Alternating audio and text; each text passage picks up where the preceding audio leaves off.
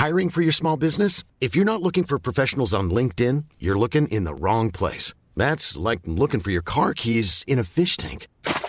LinkedIn helps you hire professionals you can't find anywhere else, even those who aren't actively searching for a new job but might be open to the perfect role. In a given month, over 70% of LinkedIn users don't even visit other leading job sites. So start looking in the right place. With LinkedIn, you can hire professionals like a professional. Post your free job on linkedin.com slash people today. I'm going to give the people what they want. Sensation, horror, shock. Send them out in the streets to tell their friends how wonderful it is to be scared to death. Välkommen till eh, Skräckfilmscirkeln avsnitt 25 och vi firar ett år i etern och det gör vi med att återvända till ett av våra favoritmonster, vampyrer. Vi kommer sätta tänderna i Bram Stokers Dracula från 1992 och samtidigt ta oss en klunk av den blodiga historien om allas vår greve Dracula. Era blodtörstiga värdar för dagen är jag, greve Norén, och den rysligt bitske men vänlige greve Rosengren. Grattis till oss på ettårsdagen! Ja, grattis till oss. Får klappa oss själva på ryggen här ett år senare. Ja, det, det känns inte som ett år. Det har gått ganska fort. Tiden står ju aldrig still. Nej, definitivt inte. Och vi ska nämna här också i samband med ettårsdagen så har vi återvänt till Patreon. För tydligen så har det blivit bra där igen. Och eh, jag kanske föll för eh, rykten som, som spreds under ett tag. Eller så stämde det, det, det vet inte jag. Men vi har i alla fall aktiverat där igen. Och nu finns det även möjlighet att när man går med och blir Patreon-följare så kan man lägga till några slantar extra och få en månadens film. Det vill säga en slumpmässig film som skickas ut en gång per månad.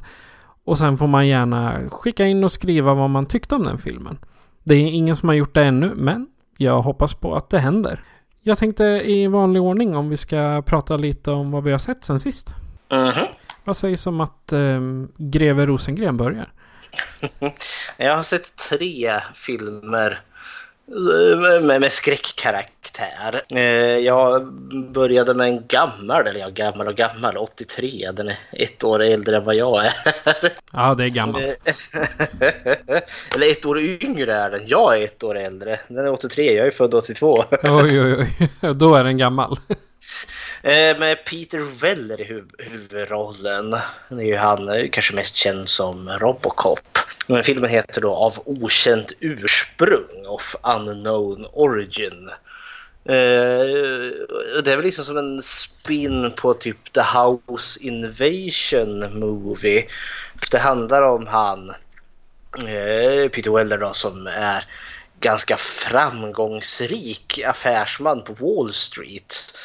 Han har, liksom, han har precis lyckats så att säga. De har liksom flyttat in här nu i en sån fin eh, lägenhet slash hus eh, med sin fru och, sin, eh, och sitt barn.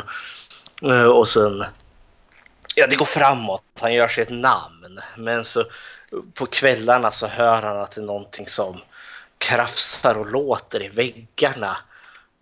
Och det visar sig att att eh, han har råttor i huset.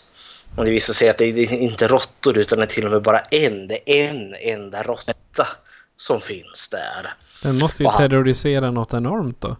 Ja, alltså grejen är, det är väl både och. Alltså, det handlar ju, som jag tolkar lite så är det väl lite en film om besatthet också. För han vill ju få väck den här råttan från sitt, från sitt fina hem här då. För nu har ju han lyckats. Han har ju kommit upp sig här i världen. Och han börjar ju läsa om de här råttorna och den här råttan han sätter ju ut fällor och råttan undviker fällorna och lyckas ta maten som han eh, vad heter det, eh, riggar fällorna med men kommer undan ändå. Eh, och han läser på och han blir liksom mer besatt så jag känner liksom att jag vill, om den spinner lite på att råttan kanske inte är det största hotet utan råttan snarare är liksom någon utlösande faktor för hans typ nedåtgående spiral. För han slutar ju fungera som människa. Han har, han har ju precis kommit upp sig och han har kommit upp sig i det här företaget och han har en fantastisk affärsdeal som de ska göra som är jätteviktig för det här företaget. Och han kan ju inte koncentrera sig på det något mera. Men sen är ju råttan något av hästväg också. Det är inte din sedvanliga råtta. Man köper en katt vid något tillfälle så han ska eh, bli väck råttan. Men han hittar ju katten sen i sina beståndsdelar. så det, det, det är inte din sedvanliga råtta heller han har att göra med. Men det, var... Vampyrråtta ja, eller? Den är bara den är ofantligt stor. Alltså det finns ingen övernaturlig spinn på den här filmen utan det är liksom Ja, i genetikens lotteri så var storlek något som den här råttan fick. Storlek och intelligens. Så den är liksom den är stor och den är smart. Eh, så det är liksom någon form av viljornas kamp de två sinsemellan. Okay. Jag kollade på Peter Weller. Han var faktiskt med i en eh, Dracula-film. Mm. År 2000, eh, Dark Prince, The True Story of Dracula. En eh, tv-film och där spelar han präst. Det var det värsta. Ja, alla har varit med i någon adaption av Dracula. Finns ju några stycken. Ja. Eh, sen såg jag Ravenous från 99. Den, den såg jag typ när den kom. Och den utspelar ju sig på typ slutet av 1800-talet någonstans uppe i Alaska eller ja, någonstans den kanadensiska gränsen. Det är efter inbördeskriget i alla fall. Och huvudpersonen. För det, det, är ganska många eh, stora namn i den. Det är Guy Pearce och det är Robert Carlyle och David Arquette är med. Och det är må många som har små roller också som är ganska stora. Jo, men eh, för han är väl så ofantligt jävla trött på kriget och det han har fått erfarat och hyckleriet inom det militära. Så han vill bara bli posiserad någonstans eh, i, en, eh, i någon militärbarack långt ifrån mänskligheten så han slipper liksom människor överlag. Eh, och han blir väl poserad och han, ja, det är något tjafs också om att han han har, han har gjort någonting. Han är, han är utnämnd krigshjälte men det är nog fuffens som är den där historien. Eh, och han är inte en krigshjälte egentligen utan man har slagit spinn på det. Ja, sak samma. Och så placeras han i en liten avkrok någonstans i den mörkaste skogen eh, med ett gäng liksom verkligen udda figurer eh, till soldater som känns som att det här är platsen man dumpar. ja, de, de personerna som är lite pinsamma för militären att ha. Men så kommer det dit en man helt förtvivlad och blodig och damm eh, och säger att eh, de har varit med om en, en olycka.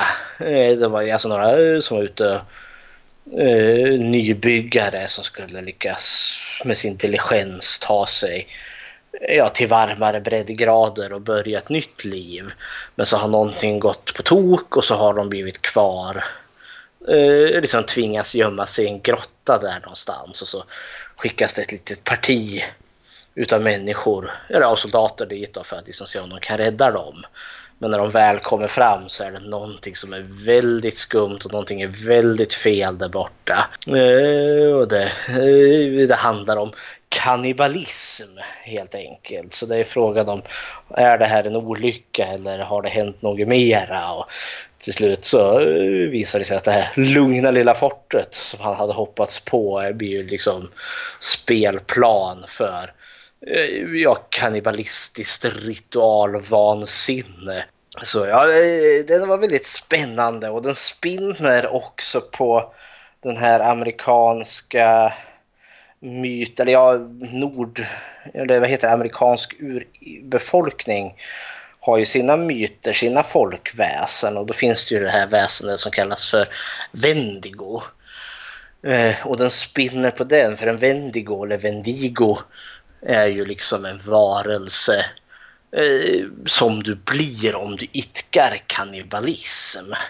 Så det var ju en sån här dåtida så här skrämselsaga som man skrämde upp de små indianbarnen kring.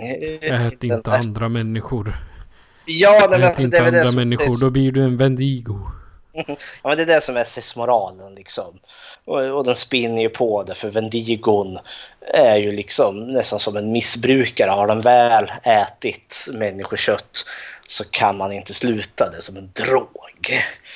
Så eh, den såg jag och den är väldigt väl värd att se igen. Eh, och sen har jag ju då sett eh, It kapitel 2 på bio här. Den avslutande delen.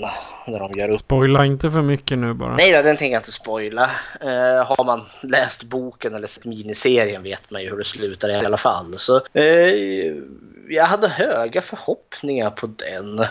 Eh, för det är också, de har ju avhandlat, film 1 var ju när de är barn. Eh, och sen går det ju 27 år sen är de ju vuxna och kommer tillbaka till staden Derry när clownen är tillbaka och börjar mörda barn igen. För då lovade ju de dyrt och heligt att om clownen dyker upp igen så skulle de tillbaka och besegra den. Så nu uppfyller de ju det luftet. Men det har ju alltid varit den delen när de har varit vuxna har ju alltid varit den svagaste delen. Både i miniserien och i boken. Så jag tänkte det var, ja jag var lite spänd över hur de skulle få, få ihop det. Men jag tyckte den var bra. Jag tyckte den var överlägsen eh, första filmen helt klart. Eh, men specialeffekter, alltså de förlitade sig på en hel del CGI-effekter som inte alls var särskilt övertygande, vilket förvånade mig. Ganska. Ja, för så hade de inte i första filmen. Där var det inte så Men mycket de, CGI. de spinner ju väldigt mycket mer på att clownen är en formskiftare, vilket den är. Det är ju inte en clown ens en gång. Eh, Men spinner ju väldigt mycket mer på det i den här filmen. Och de monstereffekter som är i den här, nej. Jag vet inte vad som hände där. De måste ha haft ett riktigt dåligt team. Men eh, tack och lov så eh, är det inte det som bär upp filmen. Jag tyckte den var synnerligen sevärd och det fanns eh, specifikt en scen i den som var då specialskriven, alltså helt ny för den här som jag inte tror finns med i boken ens en gång. Som var riktigt hårresande obehagligt. Ja, men annars så, ja, de fick med lite mer. Eh, jag hade önskat bättre specialeffekter, lite mer karaktärsutveckling hade inte, helt, hade inte varit fel. Men filmen är redan nästan tre timmar lång så Oj. Ja, men han har ju sagt att alltså, den färdigklippta eh, innan de var tvungna att korta ner den är ju på ungefär fyra timmar. Och det är ju samma regissör till film 1 som film 2. Och han har ju sagt att han planerar att eh, göra en supercut edition där både film 1 och 2 ska klippas ihop till en enda med då Oj. med alla de här extra bortklippta scenerna eh, tillagda plus att det är planerat att de ska eventuellt spela in lite nya scener. Så då blir det väl liksom ett filmepos på kanske sju, åtta timmar. Men med Våra, de här eh, filmmaraton som vi har haft på skräckfilmscirkeln då, studiecirkeln, de, då blir det liksom it-maraton. Ja, det skulle bara vara det. Och jag skulle inte vara helt emot det, för boken är ju så enormt tjock. Alltså, det är en riktig tegelsten på nästan 1400 sidor tror jag den är. Och en del av det är väl kanske inte filmbart för Stephen King skrev ju den i kokaindimmorna där mitt under hans glada missbruksperiod där. Så den är väl alltså titeln på boken säger väl allting. det. Det. Ja, ja men den är awesome och jag, ja, jag gillade den. Den är väl värd att se. Eh, Men det var inte riktigt som, jag, jag föll inte ur stolen direkt. Men ja, kul. Ja, men den var, den, du tyckte ändå att den var bättre än första filmen? Ja, det tyckte jag. Den var bättre än första filmen. Framför allt för att i första filmen tyckte jag att det, Pennywise, eh, han var väldigt mycket gubben i lådan som kom liksom upp. Och han sa inte så mycket. Han kom verkligen fram och liksom stod och var obehaglig i ett hörn. Eller kom fram med mörkret i diverse olika jump scares. Och det irriterade mig jättemycket för jag är liksom uppvuxen med boken, jag är uppvuxen med miniserien med Tim Curry som clownen.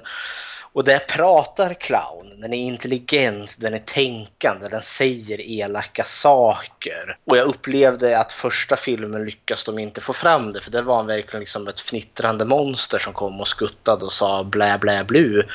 Men i film nummer två så har han betydligt, eller Bill Skarsgård har betydligt mer eh, vad heter det, dialog. Han pratar så mycket mer. Jag får känslan över att det är ett intelligent tänkande väsen.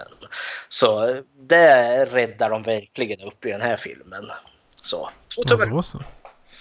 Ja, Två tummar upp. Ja, jag har inte hittat någon som vill eh, gå med mig. Ja. För jag ha- hade ingen möjlighet att följa med när ni gick. Men eh, jag, jag får väl eh, rycka någon på gatan och säga du gillar skräckfilm. Kom och titta med mig. ja. Ja. Ja, Jag har eh, faktiskt inte eh, haft så där jättemycket tid att kolla på film. För jag har haft... eh, Det, det är så här, i vissa månader då säger det bara... Vroom, så kommer allt jobb på en gång. Mhm. Så har man eh, ingen tid alls att roa sig.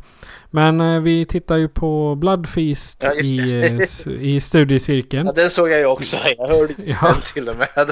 Japp. En, ehm, en riktig skitfilm.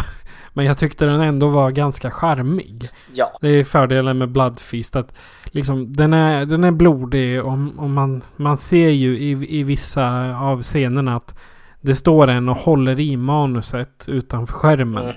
För, eller utanför bild för att de så står de och läser direkt ifrån manuset. Menar, som jag förstår så var det att de gjorde bara en tagning på, på, de, på de flesta scenerna och sen var det så. att de försökte så mycket de kunde. För det är ju Herschel Gordon Lewis. eh, Liksom kände, eh, ja men eh, göra riktigt lågbudgetfilm och sen tjäna Det ska vara billigt. Ja, billigt och snabbt skulle det ju gå. Men det som är så kul med Blood Feast, den brukar ju räknas som den första splatterfilmen. Och eh, ja, ja men den, den är sevärd tycker jag. Men, ja, Ja, helt, den är, den är sevärd. men om inte annat, den är märkligt sevärd utifrån att jag tänkte det liksom, nu, nu går ju den här Once upon a time in Hollywood av Tarantino som utspelar sig liksom 69 där. Och man liksom skriver, ja men det, ja, det, det, det beskrivs att den är så autentisk liksom för att det ser ut som 60-talet. Men det som är kul med, sig med Herschel Gordon Lewis filmer är ju just att de är ju bokstavligen, den är ju gjord 63 och där fanns det, han hade inte råd med kulisser eller något sånt. Så det är ju filmat hemma hos människor och skådespelarna fick ju ta med sig sina egna kläder. Är de utomhus så är de ju bokstavligen på någon gata i någon stad där. I Chicago tror jag den är gjord.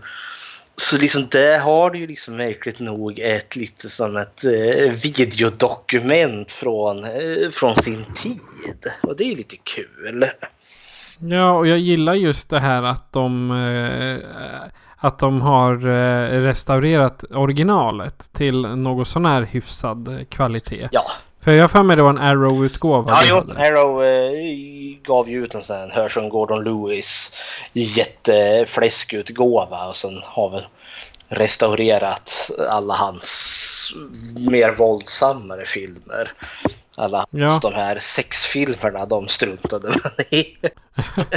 Alltså Arrow inriktar sig väl ganska mycket på skräck.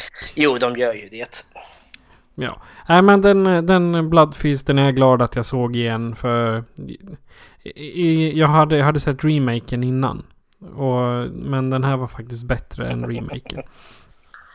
Och sen så har jag suttit eh, med eh, en streamingtjänst och kollat på det här. Det är inte så mycket skräck men eh, det är väldigt intressant. Det är Blacklist Redemption. Mhm. Och det är alltså en spin-off till eh, serien Blacklist. Som handlar om eh, Raymond Reddington som överlämnar sig själv till FBI och börjar hjälpa dem med att radera ut skurkar från kartan. Det är ju, det är ju mer att en action kriminal eh, drama. Men eh, jag tyckte jag skulle bara nämna det.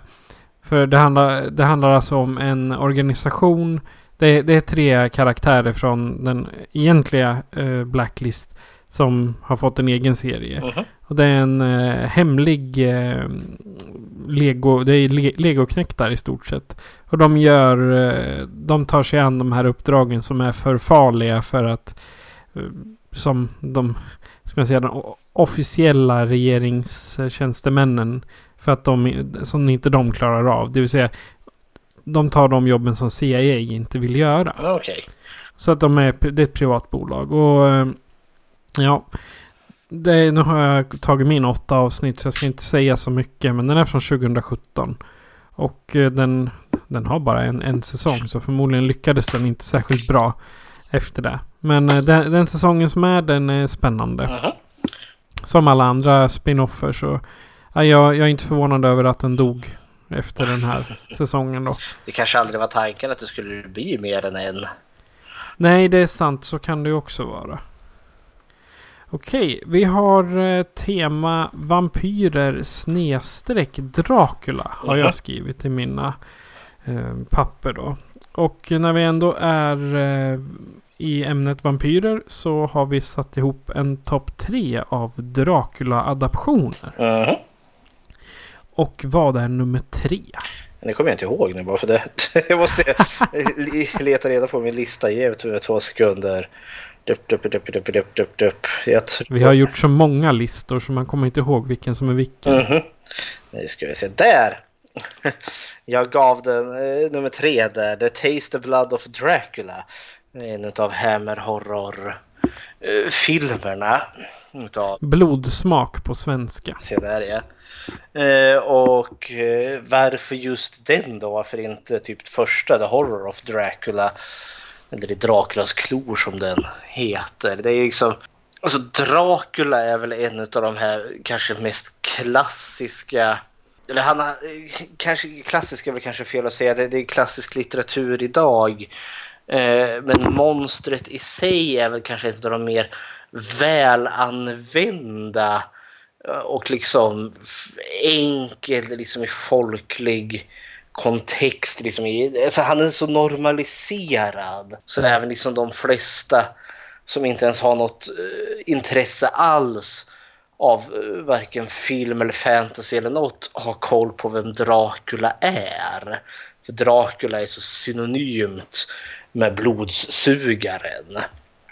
Eh, och då gillade jag just Taste the Blood of Dracula för att det är liksom en av de här eh, se, de har fullständigt skiter i boken, liksom Bram Stokers bok. Man följer inte den handlingen för fem öre utan liksom det är bara en fortsättning. Vad hände sen? och den är ju cheesy som bara den. För plotten i den är att vi har ett gäng dekadenta adelsmän där som piper omkring och eh, går på eh, bordeller eh, och, och super runt och rumlar runt i något tidigt 1900-tal antar jag att det är. Eh, Men de är så uttråkade för de har de gjort allt. Det finns ingenting nytt, det finns ingenting spännande. Så är det någon som har hört ryktet om att ja men i den där gamla kyrkan där, där hörde jag liksom att greve Dracula gick och dog minsann, minsann. Eh, och så blir de närmade sig av en eh, skum filur, en sån Igor-esk yes master eh, fnissnisse som är form av eh, hejduk då till Dracula som råkar då ha Draculas eh, aska eller något bevarat någonstans. Och så lyckas han lura de här eh, dekadenta eh, rikingarna att utföra någon ond ritual där och sen med några ramsor till Satan och sen lite blodskvätt hit och dit så ploppar ju Dracula till liv igen. Men de blir ju så skraja de här adelsmännen så de rusar ju därifrån men innan dess så har de ju lyckats slagit ihjäl eh, han, eh, Igor-karaktären. Eh, och när Dracula står där, Christopher Lee i sin majestät och ser sin döda eh, ja, medarbetare eller lojal, undersåte. Eller vad det nu ska vara. Så tänker jag, aha, nu ska jag ha min hämnd. Eh, inte för att jag tror att han bryr sig en jävla sekund om honom. Det var en ursäkt.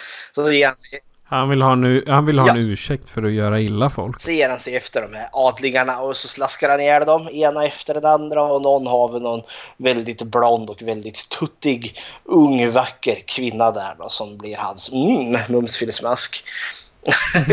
och jag tänkte, Jag, jag, jag kollade på den här. Den här skulle ju inte ha med... Alltså själva filmen skulle inte ha med Dracula alls från början. Nej. Utan det var för, eh, nu heter den på svenska, Dracula, blodtörstig vampyr från 1960. Så vart eh, Christopher Lee så mycket mer populär. mhm. Och då eh, ville ju då, eh, ska se vad heter han? Eh, Peter Sasti ville ha in honom för att liksom få göra filmen populärare. Det är lite som Hellraiser 5, 6 och 7. Ja, men Christopher Lee har ju själv sagt att han är inte ett dugg intresserad av att göra de här eller medan han fortfarande levde, han lever ju inte längre. Christopher Lee hade ju noll intresse av att göra Dracula-filmerna eftersom att han säger ju knappt någonting och det är ju extremt liksom eh, ostiga, lökiga filmer det här som är bara gjorda för att casha in. Men han har ju sagt själv i sin eh, biografi, den här The Lord of Misrule, eh, att han gjorde ju de här filmerna mycket bara för alla de vänner som han hade i, eh, liksom, i den här filmbranschen. Liksom, det här är ju Hammer Horror. Och han gjorde ju det väldigt mycket för deras skull. Så tänkte jag då kan han bita i det här sura äpplet och spela den här fåniga Dracula som han inte hade någon större lust att göra bara för att ja, men, då får alla hans vänner jobb. Och det är ju all heder till Christopher Lee. Så. Ja, ja, det, det, är han snä- det, det var ju snällt. Och så framförallt kanske han, han gillar att umgås. Mhm. Nej, men så, därför tyckte jag att uh, Taste of Blood of Dracula för liksom var sån en eh, tveksam hedersplats på nummer tre eftersom att vi har den här alla spinofferna där Dracula används till någonting annat än vad liksom grundmaterialet är. Nummer två så tog jag ju då greve Dracula, eller, Dracula från 1931 med Bela Lugosi i huvudrollen. Mysteriet Dracula på svenska. till och med det. Eh, och det känns ganska, alltså jag tänkte liksom vad, vilka filmer, alltså när det kommer till Dracula är det som är värda att se och som man orkar se om igen. Och det slår, alltså den här nämns ju fler en gång och det är en klassiker och det är Bela Lugosis framgångsfilm och eh, jag ska väl säga att med jämna mellanrum ser jag väl om den här filmen. Men den är ju så klassisk för det här, den Dracula som Bela Lugosi gestaltar här är ju det som är den pop popkultur, popkulturära Dracula som vi har idag med den här gentlemannen med sin eh, bulgariska brytning eller ungerska brytning är det väl. Eh, i, I kostym eller frack har han väl och sen den här slängkappan. Bella Lugosi är för mig mera Dracula än vad Christopher Lee är. Särskilt om det, när, fast kravet är ju då att det ska vara svartvitt. Annars är inte Bella Lugosi min eh, Dracula. Utan när det är färg sen, då är det Christopher Lee som är Dracula. det, de är liksom två, två personer som en är bättre svartvitt och en är bättre i färg. Jajamän. Så, ja, men Bela Lugosi är den här när man ser de gamla Dracula-filmerna. Mm. Så är han verkligen... Då tänker jag på Bela Lugosis eh, ja, prestation i just den här filmen. Mm. Nej, men det är det att han sätter estetiken där. Och, och filmen i sig är ju, ja, det funkar. Det var väl skräck för sin tid. Jag tycker väl inte att det är så skräckenjagande, mer fascinerande att se gammal film. Eh, men, för det här är ju inte ens första gången eh, Dracula är filmatiserad. Eh, och, men eh, det är den här som liksom blir stor och liksom skapar namnet. Och framförallt estetiken, figuren Dracula som vi känner den. Men som jag nämnde, det här det är ju inte den första utan den första brukar ju nämnas vara Nosferatu från 1922. Men det är inte den som jag har tänkt som nummer ett. Utan det är snarare remaken på den som kom 79 av Werner Herzog eh, och Klaus Kinski som spelar eh, Dracula där, eller greve Orlak som jag tror han heter där istället. Så det är liksom en tolkning av Dracula mer än... Nej, han heter, han heter Count Dracula står det i alla fall i, i listan. Se där, då är det första den från 22 för den vart ju lite luring på det sättet eh, att den eh, inte fick väl inte rättigheterna alltså den gamla stumfilmen då, fick väl inte rättigheterna till att eh, filmatisera Bram Stokers Dracula. Så då bytte de ju namn på Dracula mm. till greve Orlak, tror jag det är. jag sak samma, men den har ju gått och blivit stillbildande. Och så som, som Dracula ser ut i den är ju väldigt annorlunda, för där är det liksom och egentligen kanske mer äkta tolkning utav Dracula om man kontrar till boken. Släng en mustasch på han bara. Eh, så är han mer korrekt hur Dracula ser ut. För det är liksom, eh, Dracula är verkligen inte en skön människa att titta på. Eh, men ja, Herzogs remake från 79 är väldigt snygg för den är vansinnigt liksom, snygg och sen är det en Herzog-film så den är lite, lite djupare, liksom, har liksom mer artistisk integritet. Och i den som är stort i den är ju att när Dracula kommer till London, det är ju inte London i, i Nosferatu utan då är det någon tysk by de kommer till istället. Eh, så har han ju med sig pestråttor. Han är liksom alltid omgiven av råttor. Och de här råttorna springer ju liksom lös i hela stan eh, och liksom hela stan håller ju successivt på att dö i, eh, i pest. Och då finns det en helt fantastisk scen Eh, där de mest rika och belevade i något sällskap där har dukat ett stort långbord och så sitter de och slaskar mat och super och har så har en sista liksom tjofest för de är ändå så döende allihopa så då kan vi lika gärna liksom gå ut med stil. Eh, och liksom, de har liksom ingen självbevarelsedrift. Liksom de, eh, råttorna liksom springer över liksom deras eh, buffébord där men de äter ändå och liksom sitter och skrattar och liksom trots att de är döendes. Så ja, det är, det är en annan eh, liksom lite tolkning av det hela och sen är ju Kinski som Dracula själv där då ganska så fantastisk för det till skillnad från filmer som vi, eh, som vi har sett tills idag så är det verkligen inte någon romantisk figur utan det verkar så otrevlig, hemsk, elak, eh, ganska introvert gubbe som sitter och flåsar i ett hörn och är allmänt, och är allmänt äcklig bara. ja, det, det jag gillar med, med Nosferatu också är eh, den underbara coverarten som mm. de har gjort.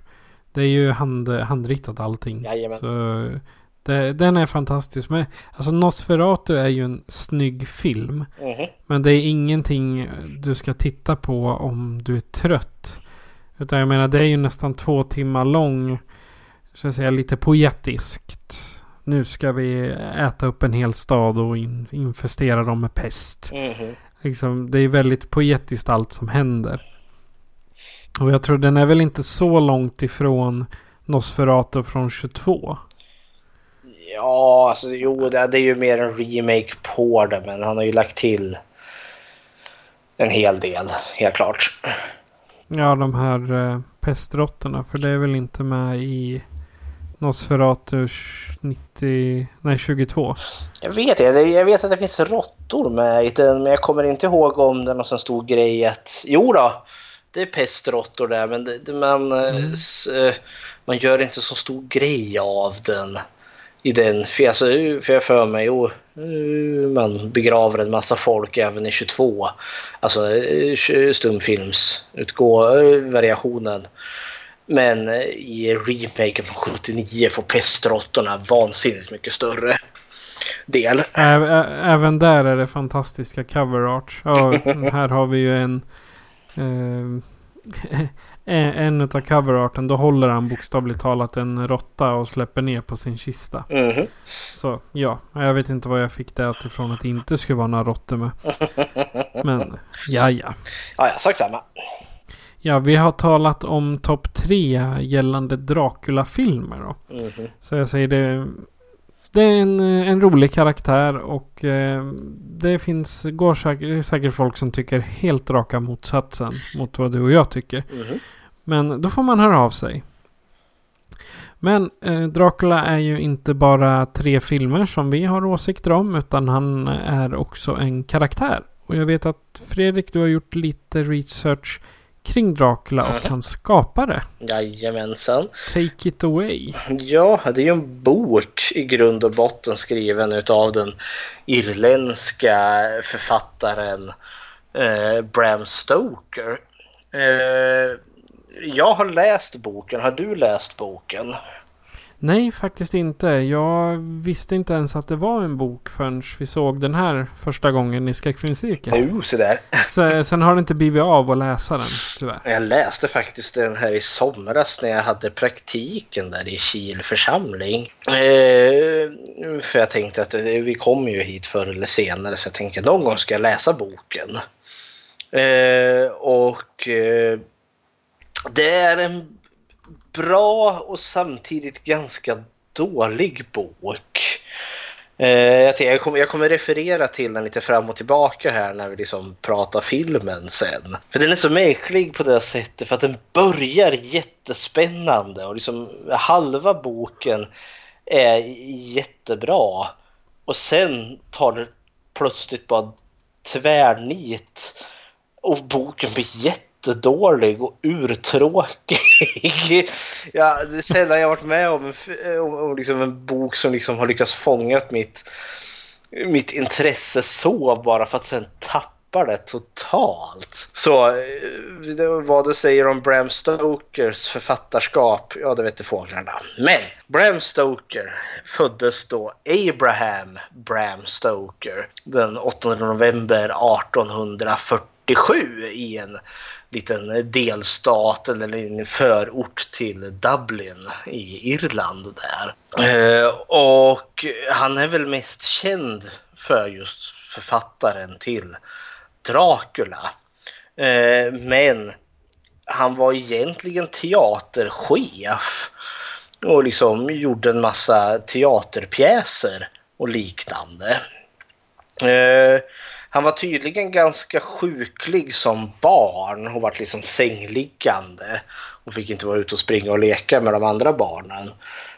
Vilket gjorde då att han var liksom väldigt stillasittande, han, var, han läste mycket och fick mycket tid att reflektera och sådana saker. Så det var sånt som kanske då utvecklade hans intresse för författarskap. Uh, och det känns inte helt ovanligt heller för, för alltså, det är ju typ samma som med H.P. Lovecraft. Han var också extremt sjuklig. Låg i sin säng och hostade som barn och så vart han skräckförfattare. Och jag törs inte svära på att det är samma med Edgar Allan Poe. Men det, det skulle inte förvåna mig. Jag sa samma. Eh, han kom att eh, studera ganska mycket och han vart liksom eh, professor i matematik tror jag Eh, på Trinity College i Dublin. Eh, men han hade också stort intresse för historia och eh, filosofi. Men som sagt, sen... Han, han kom ju att hamna i teatervärlden egentligen. 1878 så gifte han sig med en kvinna som hette Florence Balcom. Och hon polade ju tillsammans med Oscar Wilde. Eh, Oscar Wilde var ju den här, han som skrev det, eh, Dorian Grays porträtt. Och Dorian, eller Oscar Wilde var ju en sån här dåtida storis för han var ju bland de få som var öppen med sin homosexualitet.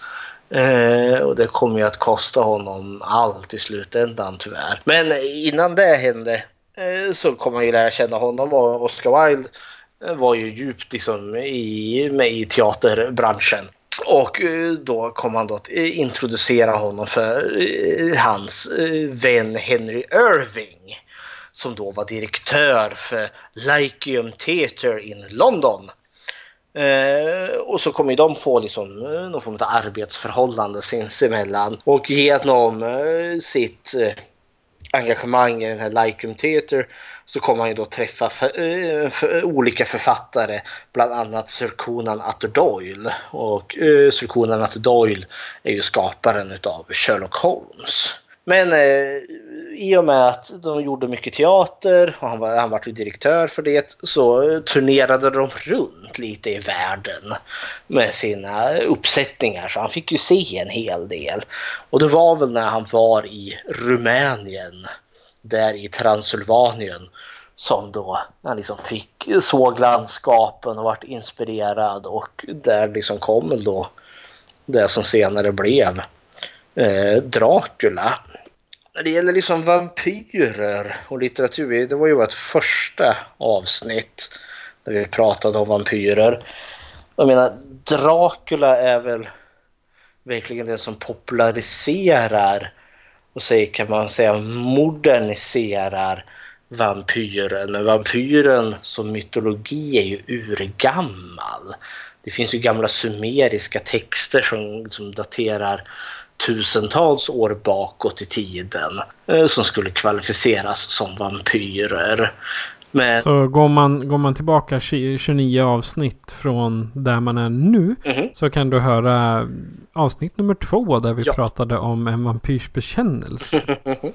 och ska man eh, tänka rent, alltså, rent så så är inte ens Bram Stoker liksom särdeles först med att skriva om vampyrer. För jag menar 25 år innan eh, Dracula hade premiär eller publicerades för första gången, vilket var 1897 så kom då boken Carmilla 1872.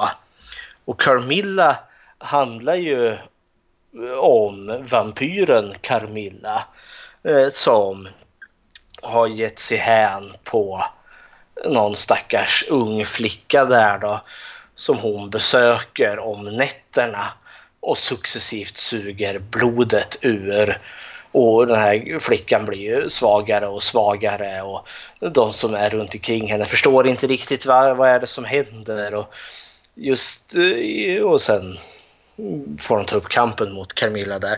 Och det känns ju lite igen om man tänker på hur Dracula successivt håller på och suger blodet ur Lucy där sen. Så det är ju väldigt likt. Och det har skrivits andra böcker om eh, diverse olika vampyrer här på 1800-talet. Och det, det som liksom nästan är den gemensamma nämnaren med de här är att de på ett eller annat sätt liksom berör någon form av sexualitet och intimitet och lite spänning, det lite förbjudna. För det är liksom det viktorianska England på 1800-talet är ju ruskigt tillsnörpt.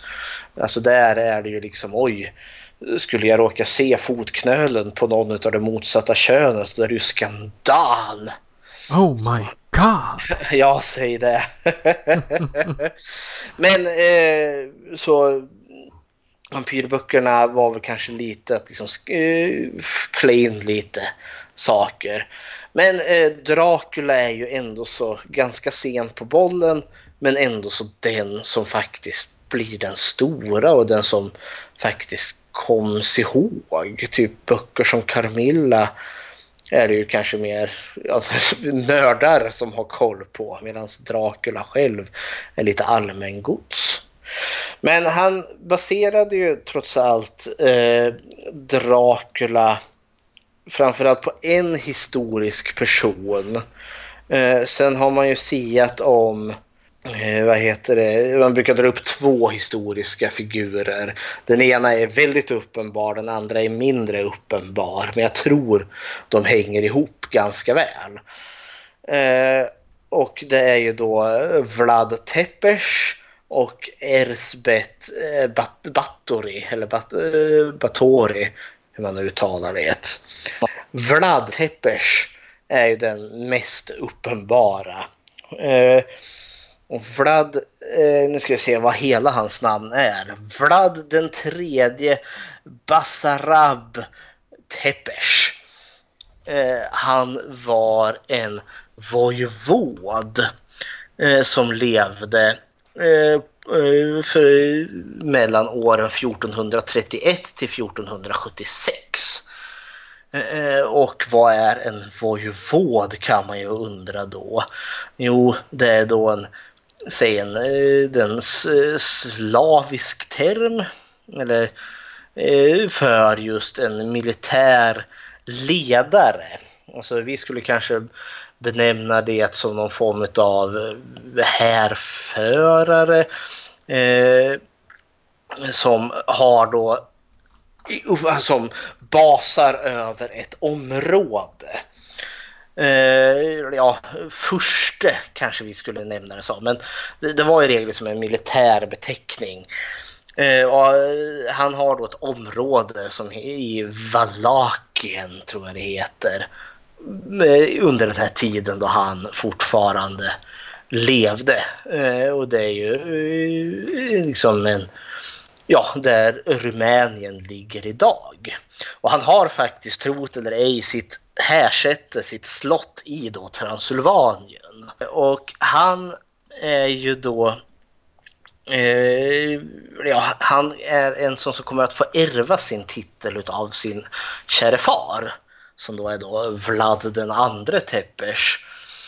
Och eh, det är nämligen som så att hans far är med i en riddarorder som heter Drakens order.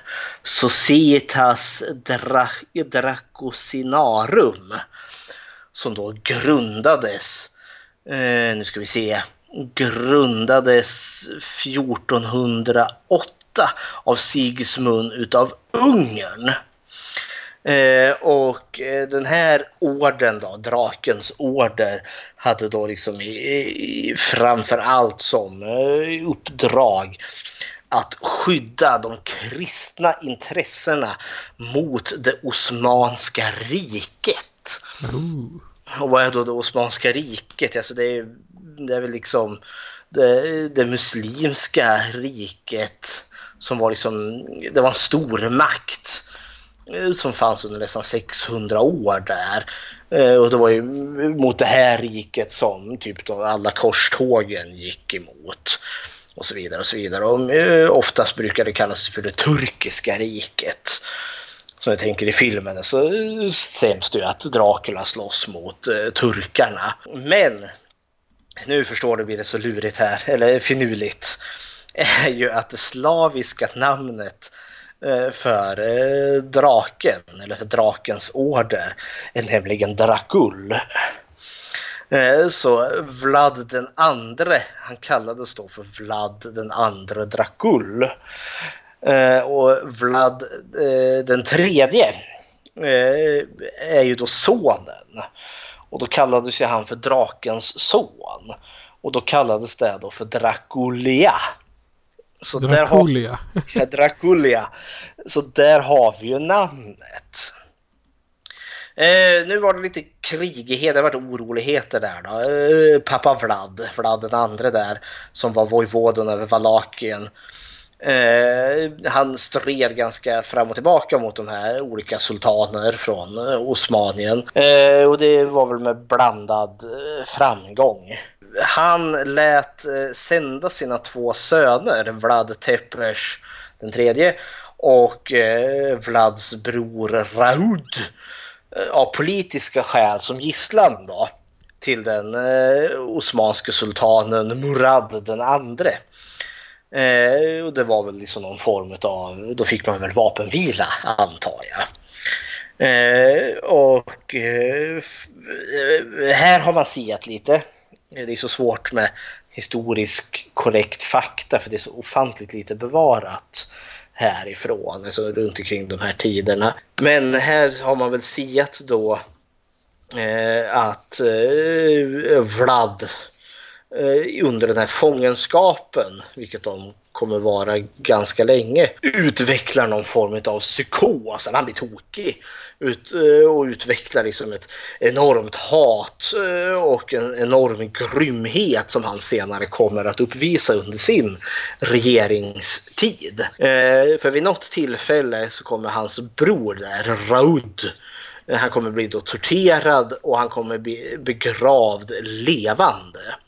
Mm. och det kan man väl tänka sig att ja, det är en ganska sen ja, det, det lär sätta ett avtryck i vilken människas liv som helst. Men sen då går eh, pappa Vlad där. Eh, han går och blir mördad utav ja, av tronprefekten Vladislav den andra av Laken. Så det, jag ser framför mig att han, så, ja, ja, han, eh, han kuppar till sig makten helt enkelt. Och när, när pappa Vlad ligger död där, ja då har Murad den andre, sultanen där, ingen större nytta utav Vlad Tepes. För att ja, han är ju inte sonen till den som styr Valakien nu. Så då släpper de honom. Eh, och så här i efterhand så kanske inte det var så lyckad strategi. Eh, men för Vlad lyckas ju ta sig tillbaka. Och eh, 1456 eh, då ser ju Vlad till att peta av den här Vladislav den andre, tronprefekten där, från tronen. Antagligen genom att blodigt mörda honom. Och installerar ju sig själv nu då som Vlad den tredje, Dracula. Och han Eh, har ju ett styre där från 56 till 76. Eh, och faktum är Eh, att han är en ganska populär regent så vitt jag har förstått. Men han är också notoriskt känd för sina fantastiskt grisiga bestraffningsmetoder och avrättningsmetoder som han har. Och han går ju under smeknamnet Vlad Pålspetsaren. Och det har han av en, av en anledning. För att liksom eh, göra något så alldagligt och tråkigt som att avrätta någon genom att ta ut dem till stupstocken och hugga huvudet av dem. Nej, nej, nej. Gud vad trist. Eh, eh, det, det, det är så basic, det gör alla. Så, så Vlad spetsar folk på pålar. Och då är det en riktig Alltså det, det är pålar, alltså gigantiska saker som kanske sträcker sig 3-4 meter upp i luften. Eh, personen blir ju spetsad eh, på den här pålen när den ligger ner. Man liksom, eh, alltså det är ett jäkla eh, jäkla eh, stök eh, med, med att liksom få folk på plats. Och, men grejen är alltså, en jävla massa rep fram och tillbaka för att kunna liksom hålla personen på plats medan man lyfter stören. Men grejen är ju den liksom att eh, tanken är att liksom spetsen på pålen går in någonstans i din buk. Och sen eh, lyfts ju den här pålen.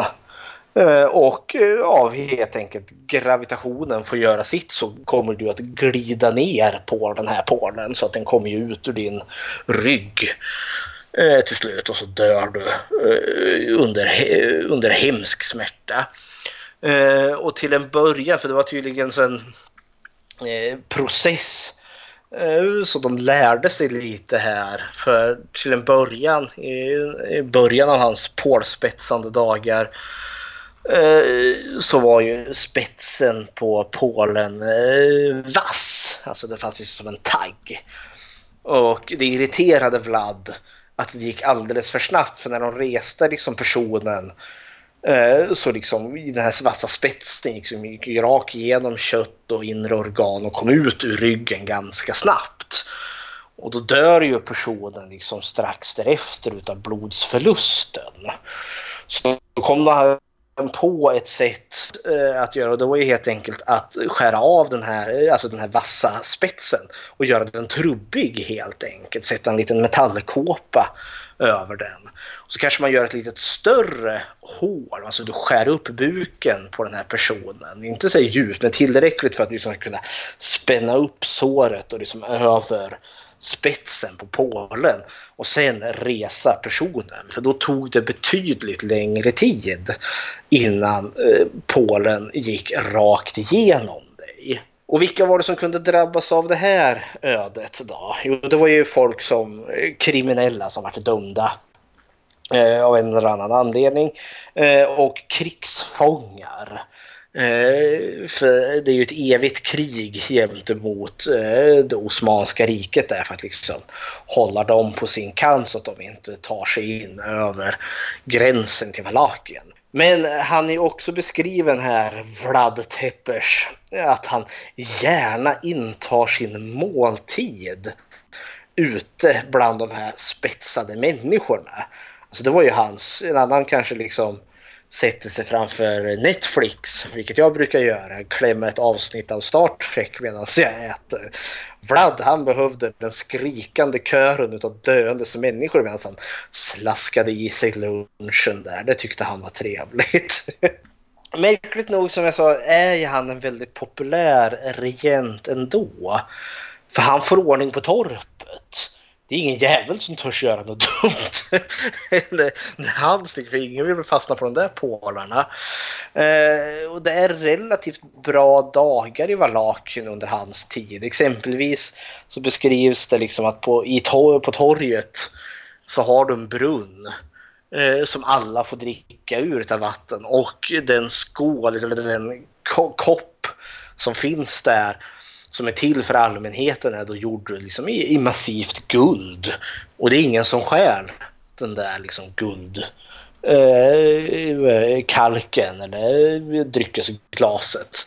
För då hamnar du ju på Polen. han, eh, han har ju gjort sig eh, ett, det som är kanske det största eh, där han verkligen liksom cementerar det här eh, namnet Vlad Paul Spetsarn är ju då eh, under ett under 1462. Eh, då är det krig igen. Eh, och då strider han mot sultanen Me Mehmed den andre. Det är in, jag, nej, det är, in, det är, inte samma gubbe som höll honom fängslad. Men, eh, han, de strider där då mot eh, osmanerna och eh, de lyckas driva osmanerna på, på flykten. Eh, eh, framgångsrik. Men sultanen Mehmed den andre han blir ju jättearg när han hör om den här förlusten så då skickar han en armé som är nästan två gånger större än Vlads egna armé. Eh, och det blir för mycket så Vlad slår då till reträtt. Eh, men han eh, nyttjar det som brukar kallas för den brända jordens taktik. Och det är det att de är ju före den osmanska armén. Eh, så de låter ju bränna alla fält som de tar sig förbi. Alla silos som det finns lager utav mat i. Alltså de tar ju med sig så mycket de kan i, sin egen armé. Men de lämnar ingenting brunnar med drickbart vatten låter dem förgifta. Eh, så att armén som följer efter dem inte ska ha varken mat eller vatten. För det ska man komma ihåg när man flyttar arméer på den här tiden så är nästan det som folk dukar mest under. Det är inte de här stora slagen utan det är när man förflyttar armén. För de måste ju ha mat och de går i värme och de måste ha vatten. Och här får de ju ingenting. Samtidigt eh, använder sig Vlad av en, sk alltså en skräckmetod här. Han försöker liksom skräckslå osmanerna så mycket han bara kan. Och det är att han låter ju avrätta så många krigsfångar han har och har han inte det då ryker väl de bönder som finns i närheten och ställer upp just så här pålspetsade människor längs den här rutten som de vet att uh, Osman, den osmanska armén kommer.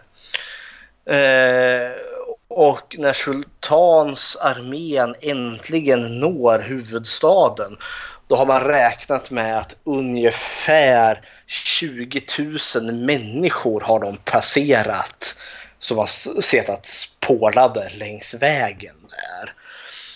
Eh, och då är den, den osmanska armén eh, väldigt trött och väldigt hungrig. Och eh, liksom moraliskt helt till inte gjord. Så det blir inte mycket till slag där utan de, den osmanska armén slår till reträtt. Rätt och slätt. Så till Vlads... Eh, ja, strategin från Vlad lönade sig här. Och det gjorde väl honom också mer älskad för då... Eh, jag menar fienden stod bokstavligen vid huvudstaden men intog den inte. Eh, 76 dör han.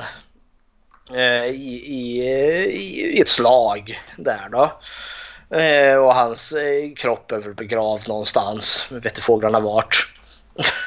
Men eh, här har man ju eh, verkligen eh, vad Bram Stoker har hämtat saker ifrån. Dels har du ju namnet Dracula rakt upp och ner. Och så tänker jag att den här pålen, pålen i bröstet känns ju lite som att ja men spinner på Dracula-myten men samtidigt inte eftersom att spetsa odöda är en sån gammal tanke man liksom naglar fast dem i jorden och så kommer de inte upp i sina kistor. Men det som är lite mer här är ju liksom att döda en vampyr genom att slå eh, en stör i hjärtat på den.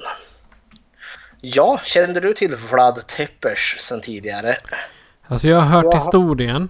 Mm. Det har jag gjort. Jag vet inte om eh, Blood Teppers nämnde du smått i första vampyravsnittet.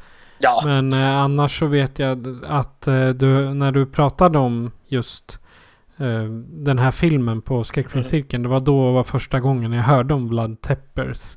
Men sen har inte jag lagt ner någon tid på att gjort någon mera eftersökning. Mm. Även om det är en, en intressant person men inte tillräckligt intressant för att liksom fortsätta leta upp det hit och dit. Utan ja, jag, jag är inte sådär jätteintresserad av eh, den, den mytologin. Jag är mera den nordiska och fornnordiska mytologin. Ja, eh, det Vlad, Vlad gjorde mycket han. Men det han inte gjorde var väl att dricka blod. Det är där man liksom, eh, det är då hon Elisabeth eller Ersbeth eh, Batori eller Bathory eller hur man uttalar hennes namn kommer in i spel, våran andra historiska figur. Eh, och hon är född 1560 i Ungern och hon dör 1614 i Slovakien. Eh, och hon var en ungersk grevinna som då kommer från den här Bathory-familjen. När det kommer till hennes namn. Det, jag har hört så många varianter på den. Det är Elisabeth Bathory. Eh, men på ungerska är det Erzebete Bathory. Men på slovanska är det Alsabeta Batorovia. Så, men jag har allt som ofta sagt eh, Ersbet Battery. Eller Battery. Vi får prata Fredrik-språk på den tycker jag. Gamla Ersan här. ja, Ersan det är bra namn. Hon är, har ju kommit liksom att kallas för den blodiga grevinnan, the blood countess. Eh, och hon är väl också kanske möjligtvis eh, den mest eh, fram, eventuellt den mest framgångsrika seriemördaren någonsin. Eh, men återigen här så har vi väl ett visst problem med fakta, alltså riktig fakta. Vad är sann, vad är sann fakta och vad är myt kring henne, det vette fåglarna. Men ja, som sagt, hon är ju då född 1560 i Ungern där. Eh, det ryktas om att hon eventuellt är resultatet av eh, ett incestuöst förhållande. Vilket inte var helt ovanligt i de här adliga släkterna för då fick man ju för sig att liksom, det adliga fanns ju liksom i ditt blod. Det är det som skiljer dig från bönderna och annat pöbelfolk. Så då måste du ju bevara liksom släktledens renhet och blodets ädelhet. Så att det liksom itkades eh, incestiösa förhållanden där liksom söner kanske gjorde eh, sin syster gravid eller eh, kusiner alldeles för nära varandra i släktledet liksom giftes med varandra. Det är inte ovanligt. Och en, eh, en sådan bieffekt utav detta är ju det, kan ju vara liksom en ökad, vad heter det, fysiska missbildningar kan man få. Men också även psykisk sjukdom. Eh, har du sett Game of Thrones någonting? Oh ja, oh ja. det finns många sådana fall. Jag tänker jo, prins Joff eller kung Joff för det till och med, eh, är ju liksom resultatet av ett incestiöst förhållande. Och han är ju sällsamt grisig och elak. Och det liksom, då kan man tänka sig ah, det kanske hänger ihop på något vis vänster där. Sak samma. Vette fåglarna om så är fallet eller inte men det kan förklara en viss del och det, med det sagt så betyder det ju inte att alla som föds liksom på, i, i, ett incestiöst förhållande varken får psykisk ohälsa eller fysiska defekter. Men det tenderar om det fortsätter från familj, i släktled till släktled till släktled så kan man liksom se en genetisk nedbrytande faktor. Sak samma. Hon ansågs vara väldigt vacker som barn. Hon var liksom eh, har beskrivits liksom även så när hon vart vuxen då, liksom som en riktig skönhet. Så jag antar att hon har fått hört hela sitt liv över hur jäkla snygg och vacker hon var. Eh, och man har mycket fokuserat på hennes utseende. Så utseendet ska ha varit väldigt, väldigt, väldigt viktigt för henne. Eh, och hon fick motta många, många frierier och slutligen så vart hon bortlovad till en, nu ska jag se när jag slaktar ett namn här, eh, Ferknek Nadasy, nad, Nadasdy. Frenek Nadasdy. Och han kallas bland annat för Ungerns svarta hjälte. Och då kan man ju undra vad menas med det? Jo, han precis som Vlad här har slagits mot, mot, mot det Osmanska riket. Eh, och han i sin tur har faktiskt hört talas om berättelsen om Vlad Tepes, pålspetsan där och tagit lite inspiration utav karn eh, och varit liksom grym och hemsk. Så han har väl lyckats besegrat eh, flera, eller någon armé där och så har han väl torterat fångarna rätt och slätt som de tog varpå han då fick namnet den Ungerns svarta hjälte. Men de gängar sig med andra ord. Eh, och kommer ju då att flytta till, eh, till eh, hans slott då, som ligger i Slovakien. Eh, och där lever de väl sitt adelsliv där och hon kommer få sex barn tillsammans. Eh, eller fem barn. Hon kommer få ett, ett sjätte barn med en annan man. Eh, men han går och dör. Han är ute och fiskar och har sig och sen plums eller plums ner i vattnet och så dör han. Och där har man väl då siat om eventuellt att när hon är ensam kvar, gamla Ersan där, då eh, det är då det slår över. Eh, för hon ska ha varit en ganska eh, har haft väldigt lätt till att bestraffa folk. De har ju tjänstefolk och hon är, hon är väldigt lätt att irritera så vitt jag har förstått. Men enligt myten då, eh, för hon har ju en kammarjungfru som det heter som eh, klär henne varje morgon och borstar hennes hår och sminkar henne. Oj oj oj. Eh, och någon gång där då när hon fick sitt hår borstat där någon morgon Eh, så ska väl borsten ha fastnat i någon hårtova som hon hade. Eh, och så drog hon ju liksom loss det och då tyckte väl Elisabeth att det gjorde ont och så vart hon sur. Och så eh, reste hon sig upp och örfilade kammarjungfrun där för att hon så hade gjort illa Ersan där. Och då ska hon tydligen ha haft en stor ring på ena handen och slagit henne illa med det så pass att eh, det, eh, hon utgör, eh, alltså att det kom blod. Och det här blodet ska då skvätt Ersbet i ansiktet. Då ska han ha sett sig själv i spegeln och smetat ut det här blodet. Eh, och tyckt att men, oj vilken vacker lyster jag fick och vad len och skön min hud blev. Och då får hon idén att eh, det är i eh, andra människors blod eller unga kvinnors blod framför allt kan ju då bevara hennes skönhet så att hon är för evigt vacker. Och det ska det då ha stag, ja, gått igång någon gång här då. När man siar om att det är runt omkring 1608 eller något sånt där som det här börjar. Hon har ju som sagt ingen make just nu. Hon har visserligen en en dotter som hon får med en annan man sen.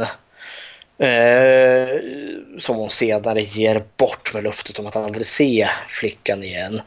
Eh, hon har däremot två äldre liksom kammar eh, jungfrus eh, som inte alls är unga och vackra då som inte har så Elspeth är inte intresserad. Hon har två manliga medarbetare och de kommer hon att involvera i sin hemska plan här nu. För nu behöver hon ju blod, rätt och slätt. Eh, och det löses ju genom ja, sån här kammarjungfrun som borstade hennes hår. Hon kommer ju att bli mördad rätt och slätt eh, utav de här hennes eh, de här två manliga eh, medarbetarna eller ja, tjänstefolket som hon har. Så eh, rätt, man rätt och slätt skär halsen av den här tjejen. Eh, fyller en skål och sen får Elspeth plaska eller stryka blodet på sin hud där. Och det här kommer bli mer successivt mera med. Det blir mer avancerat efter de går. För de här två kvinnorna, eh, de här äldre kammarjungfrusarna, de blir ju de som kommer att typ sköta, liksom locka folk in i, i, i slottet. För de får ju alltid liksom brist på just kammarjungfrus. Så det finns alltid liksom möjlighet till anställning i Elspets slott. Och här vet fåglarna liksom hur mycket som är sant eller inte. För under två år kommer de här morden att ske. Och detaljerna är väl ju ganska så extrema. Men det, man, det får man väl kanske ge till att tiden, med tiden som blev så har, liksom, har man lagt på. Liksom, du vet, en berättelse går från ett öra till ett annat och byggs på hela tiden. Och det här är en blodig och hemsk saga. Och då spär man gärna på detaljerna för att det ska bli mer och mer. Men det, så det har blivit som en vandringssägen? Ja, det har i, i stort sett. Det har väl byggts på en hel del men det finns ju en del bevarat ändå. Eh, dels också för att hon själv då ska ha skrivit dagboksanteckningar. Eh, men det man vet i alla fall i slutändan är ju att eh, när det här uppdagas så finns det ju en veritabel tortyrkammare här i slottets källare där de plågade eh, de här kvinnorna något så fruktansvärt. Berättelser som är eh, är ju att man liksom man lärde väl sig helt enkelt för de mördar en helt fantastisk summa människor. Eh, och eh, en av de här, alltså då upprepar du någonting så blir du mer effektiv. Att snitta någons hals eh, ner i en skål var väl eh, besvärligt. Och eh, Spett tyckte väl också att det var träligt att liksom dra någon svamp över sig. Så hon vill ju ha det liksom i, i badkaret. Så hon har ju ett badkar och där ska man nog ha hissat upp någon anordning groteskt nog så att man kunde slå. Eh, en variant som jag har hört är att man slog liksom stora krokar, alltså slaktkrokar som man hänger upp djurkadaver på eh, för att liksom stycka sen som hon slaktade. För så här slog man dem genom fötterna på unga kvinnor och så kunde man hissa upp dem så att de hängde upp och ner nedanför eller ovanför Ersbets badkar. Och så snittade man strupen på flickan så att blodet regnade ner över henne. Eh, det vette fåglarna för man kan ju lika gärna liksom binda någon vid händer och fötter utan krokarna tänker jag. För jag tror inte... Ja, det låter mera logiskt. Ja, alltså. krokarna tror jag tänker jag är liksom ett tillskott.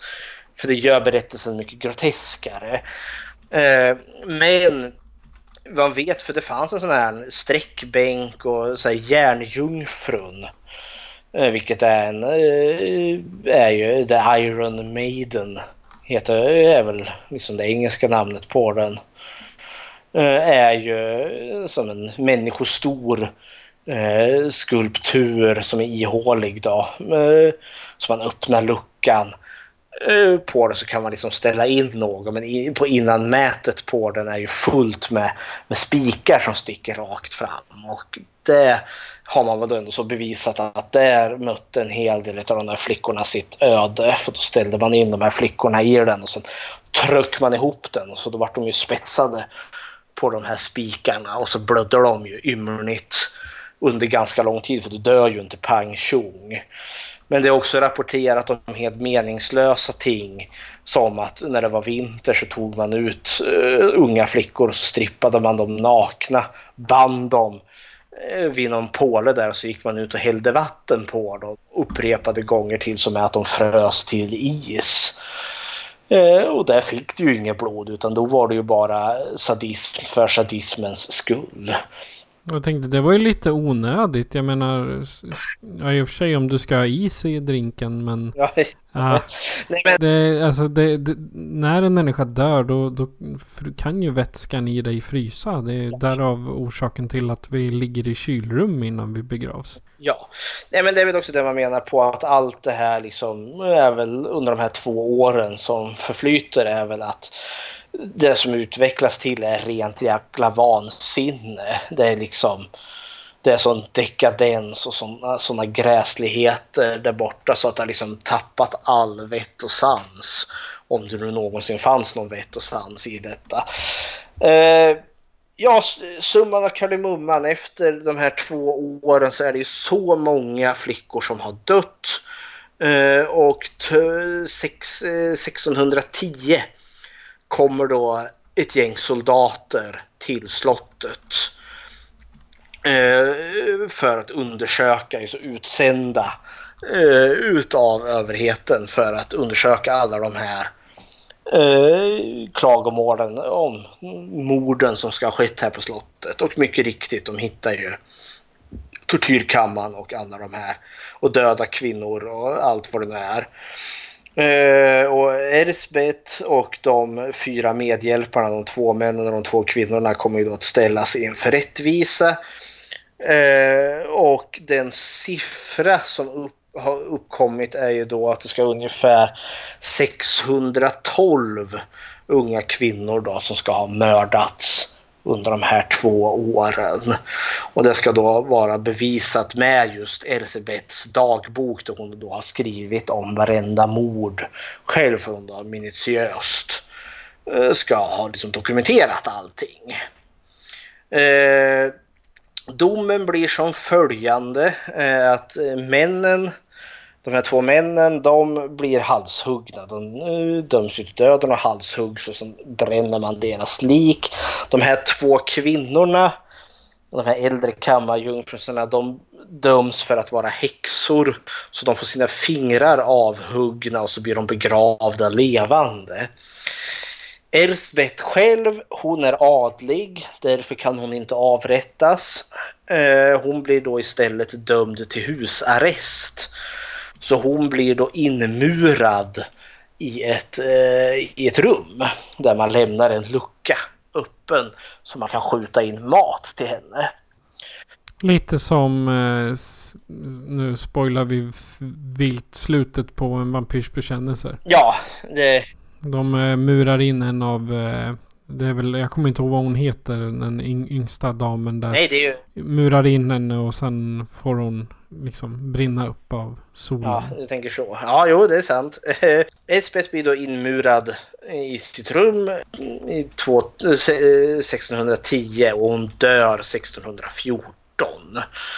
Då utav väder och vind antar jag. Här kommer ju den här myten, liksom tänker jag, om man blandar ihop Elspeth och Vlad då får du liksom Dracula.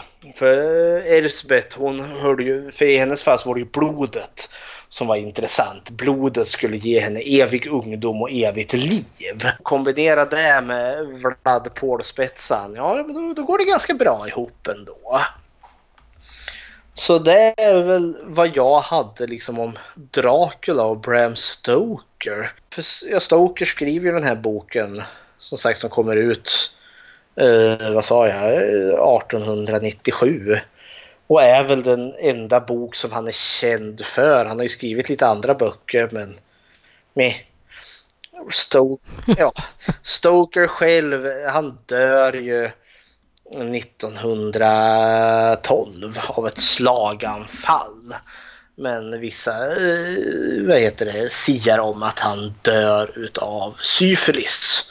Och andra menar att han var ett riktigt sånt arbetsbi så han arbetade ihjäl sig. Så ja, hipp, det är vad jag har liksom kortfattat om Stoker, Teppers, Erzbeth och vad som ledde till boken Dracula. Hipp När du hör det här så betyder det att vi inte har någon reklamslinga aktiverad. Är du ett eh, litet företag, du kanske är författare eller har någon annan verksamhet som du vill göra reklam för? Då kan du kontakta oss så gör vi en reklamslinga åt dig och lägger in det i våra sändningar. Du kan kontakta oss via skräckfilmscirkeln gmail.com eller kontakta oss via sociala medier. Ja, men det, det, är, det är intressanta fakta helt klart. För eh, jag menar, han är ju inte bara en skräckikon, eh, kära greven, utan han är ju också en, en myt som är använder i dagligt tal, Mhm. så att säga. Vi säger ju bara, titta, akta dig nu, nu kommer Dracula och tar dig. Eller, ja, titta nu kommer fladdermössorna, undrar om Dracula är med. Den har jag väl hört. Liksom, jag har sett fladdermus Ja. eller Dracula som är ute och flyger. Just den här akta dig, annars kommer Dracula och tar dig. Den har han inte riktigt hört. Måste jag vilja. Nej, nej. Nej, men det är ju sån här typ eh, sitta runt lägerelden och berätta spökhistorier. Dracula är ju så, är ju så liksom tillgänglig i så mycket. För jag tror liksom att Dracula var sånt där monster som jag liksom kände till redan när jag gick i lågstadiet. För jag tror jag har sett någon, något Scooby-Doo avsnitt när någon av skurkarna där klädde ut sig då till greve Dracula. Och jag menar, Men han är ju med i alltså, alla möjliga sorters filmer. Inte, så, som du sa, det är både tecknat Ja. och han är med i komedier. Och, jajamensan. men- alltså han har ju blivit en, en ikon för det här sleazy men ändå onda. Ja, och samtidigt är den väldigt användbar. Det precis allt från sleazy skräck till rolig barnfilm. För jag kommer ihåg när, när jag greve Duckula kommer jag ihåg att jag läste. Eller så, det var en, liksom en, både en serietidning och en tecknad serie. Det var väl en serie först som fick framgång och så vart det en serietidning. Ja, men som spann på det där liksom eh, greve Dracula-myten, men det här är ju en anka då, så greve Duckula som är twisten då att han är, han, han är vegetarian. Vilket blir problem. Han, han, äter, han äter broccoli och inte blod. Okej, ja det, det kan bli lite svårt. ja, men liksom Dracula är ett väldigt trevligt, enkelt sätt liksom att föra in Eh, alltså in liksom i skräckmyt. Så jag tänker liksom när man har de här monster mashup då tenderar ju alltid Dracula vara liksom den som leder alltihopa. Han är kungen över alla monster på något vis och vänster. Jag tänkte spel som Castlevania, då slåss man ju mot greve Dracula. Det är ju liksom slutbossen.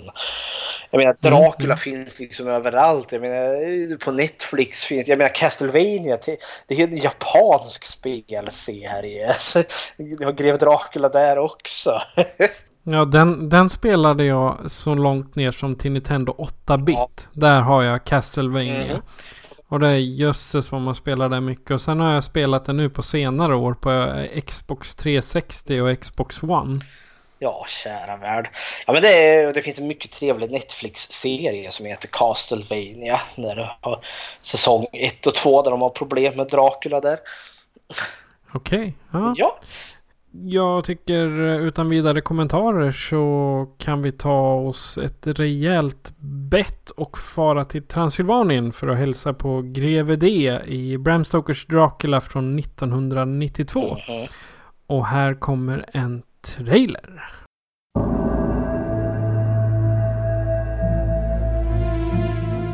Here occurred the frightening and shocking history of Prince Dracula. And the woman he loved. I have crossed oceans of time to find you. yeah. Dracul. There's a sinister, darker side to him. I find irresistible. I have never met any man with such a passion for life. He is unlike any man. What are you? Vampires do exist. This one we fight, this one we face. Can take on many forms. He is both young and old. He can appear as mist, as vapor, as the fog. And he can vanish at will. Oh, my love. The power of his evil desire has no end. You've got to go to him, and you've got to love him. She is a willing recruit and devoted disciple. She is the devil's concubine. Devil! Join me in eternal life. Your salvation is his destruction. I want to be what you are. I want to see what you see. I want to love what you love. Take me away from all this death.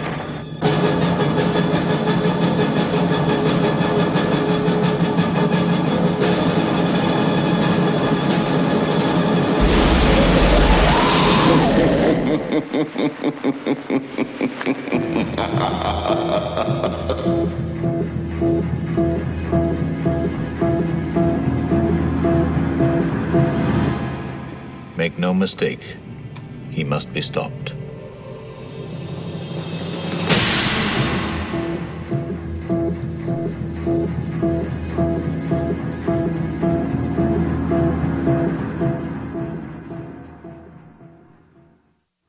Greve Dracula har begivit sig från Transylvanien till London för att söka upp en ung skönhet.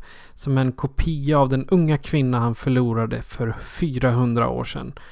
Draculas mål är att förena sig med sin älskade för evigt. I evigheters evighet.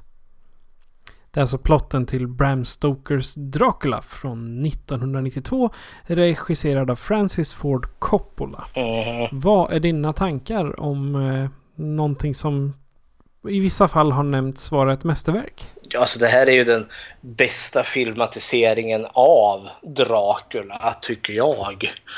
Helt klart. Eh, och jag menar, vi har en bra jäkla filmregissör, vi har bra skådespelare.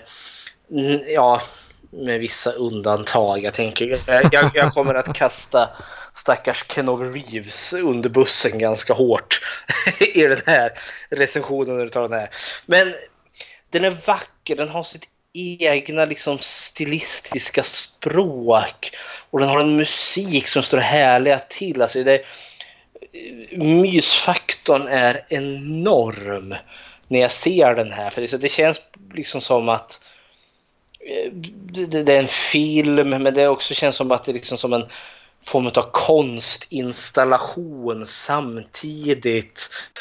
Och det är ju liksom före dataanimationernas tid. Jag menar två år senare kommer Jurassic Park och liksom slår alla med häpnad med dataanimerade dinosaurier.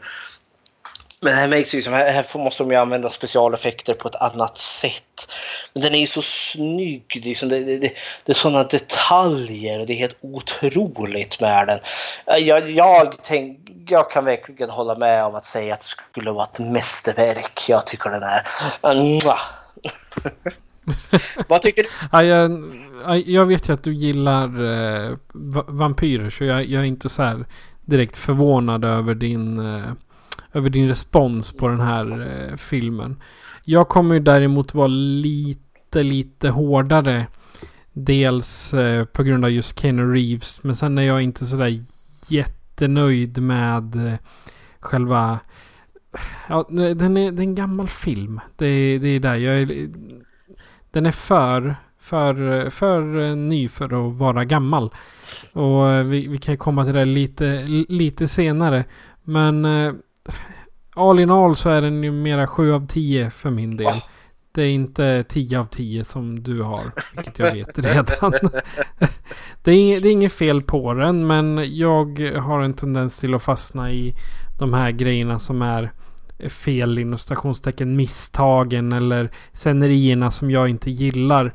Jag har en tendens till att fastna i dem istället för att fastna i liksom filmen. Mm. För där, nu, nu gillar jag mytos och allting runt om men det, jag har ändå lätt att liksom börja fokusera på allting annat runt om. Se där. Ja, men ska vi gå igenom filmen lite så här i snabba drag och som Ja. Och så som vi alltid, för det är det som kanske eventuellt skulle vara ny och har orkat lyssna så här länge. Vi spoilar filmen stenhårt. Vi går igenom. Ja. Men så tänker Precis. jag också att det är en helt annan sak att höra oss sitta och bluddra en massa strunt om en film och det är en helt annan sak att se den själv. Men skulle, skulle du inte vilja ha den här filmen spoilad så rekommenderar jag att se den innan för jag tycker den är väl värd att se. Ja, pausa nu, se filmen som är typ två och en halv timme lång. och sen åter, återkommer du antingen imorgon bitti eller efter. Mm -hmm eh, vi bör, den här filmen börjar ju liksom eh, som jag antar, vi får ju ingen namn. Det är ju Gary Oldman som spelar Dracula här. Och jag antar här i början att det är Vlad Tepes eh, som eh, vi får möta där. Han liksom gör sig i ordning för strid för han ska slåss mot turkerna som, eh, som den här filmen säger. Eh, och beger sig ut där. Och där tänker jag, får vi någon sån liten koppling till just Paul Spetsaren. Vi får någon scen där på slagfältet då han, eh, Dracula, slår ett spjut rakt genom en soldat och så ser man hur han lyfter honom. Eller snarare man ser siluetten, skuggan, när man lyfter honom så att han liksom ja, blir ja, spetsad rakt upp och ner. Ja, just det. Mm. Och sen eh, vad heter det, men han vinner striden. Eh, men eh, det går inte bra i alla fall. För någon använder sig av en liten elak list och lurar hans fru eh, att han har stupat. Eh, de skickar in ett falskt meddelande att, eh, att Dracula då har stupat i slagfältet. Och då kastar hon sig från tornet mot sin eh, död. Ja. Fake news fanns redan då. Fake news fanns redan då. Eh, och eh, han är ju helt förtvivlad såklart. Eh, och här tänkte jag, för det står ju ett gäng präster här och kuttrar i ett hörn. Och jag tänker fan, ha takt och ton människa. han, han, han, står där liksom det här är, om du nu är Vlad så är Vojvoden liksom karn som styr hela området. Han har precis besegrat en invaderande armé som skulle ha kastat alla under liksom deras förtryck. Eh, och nu står han här som återvändande hjälte och gråter ögonen ur sig för att hans fru ligger här död. Då går prästa Urslingen fram och säger att ja minsann, hon kommer inte in i himlen för hon har ju tagit sitt liv. Så nu är hon för evigt förbannad från Gud. Och jag sitter och tänkte, men ja, takt och ton. Dels så tycker jag det är jäkla skitteologi, men okej. Okay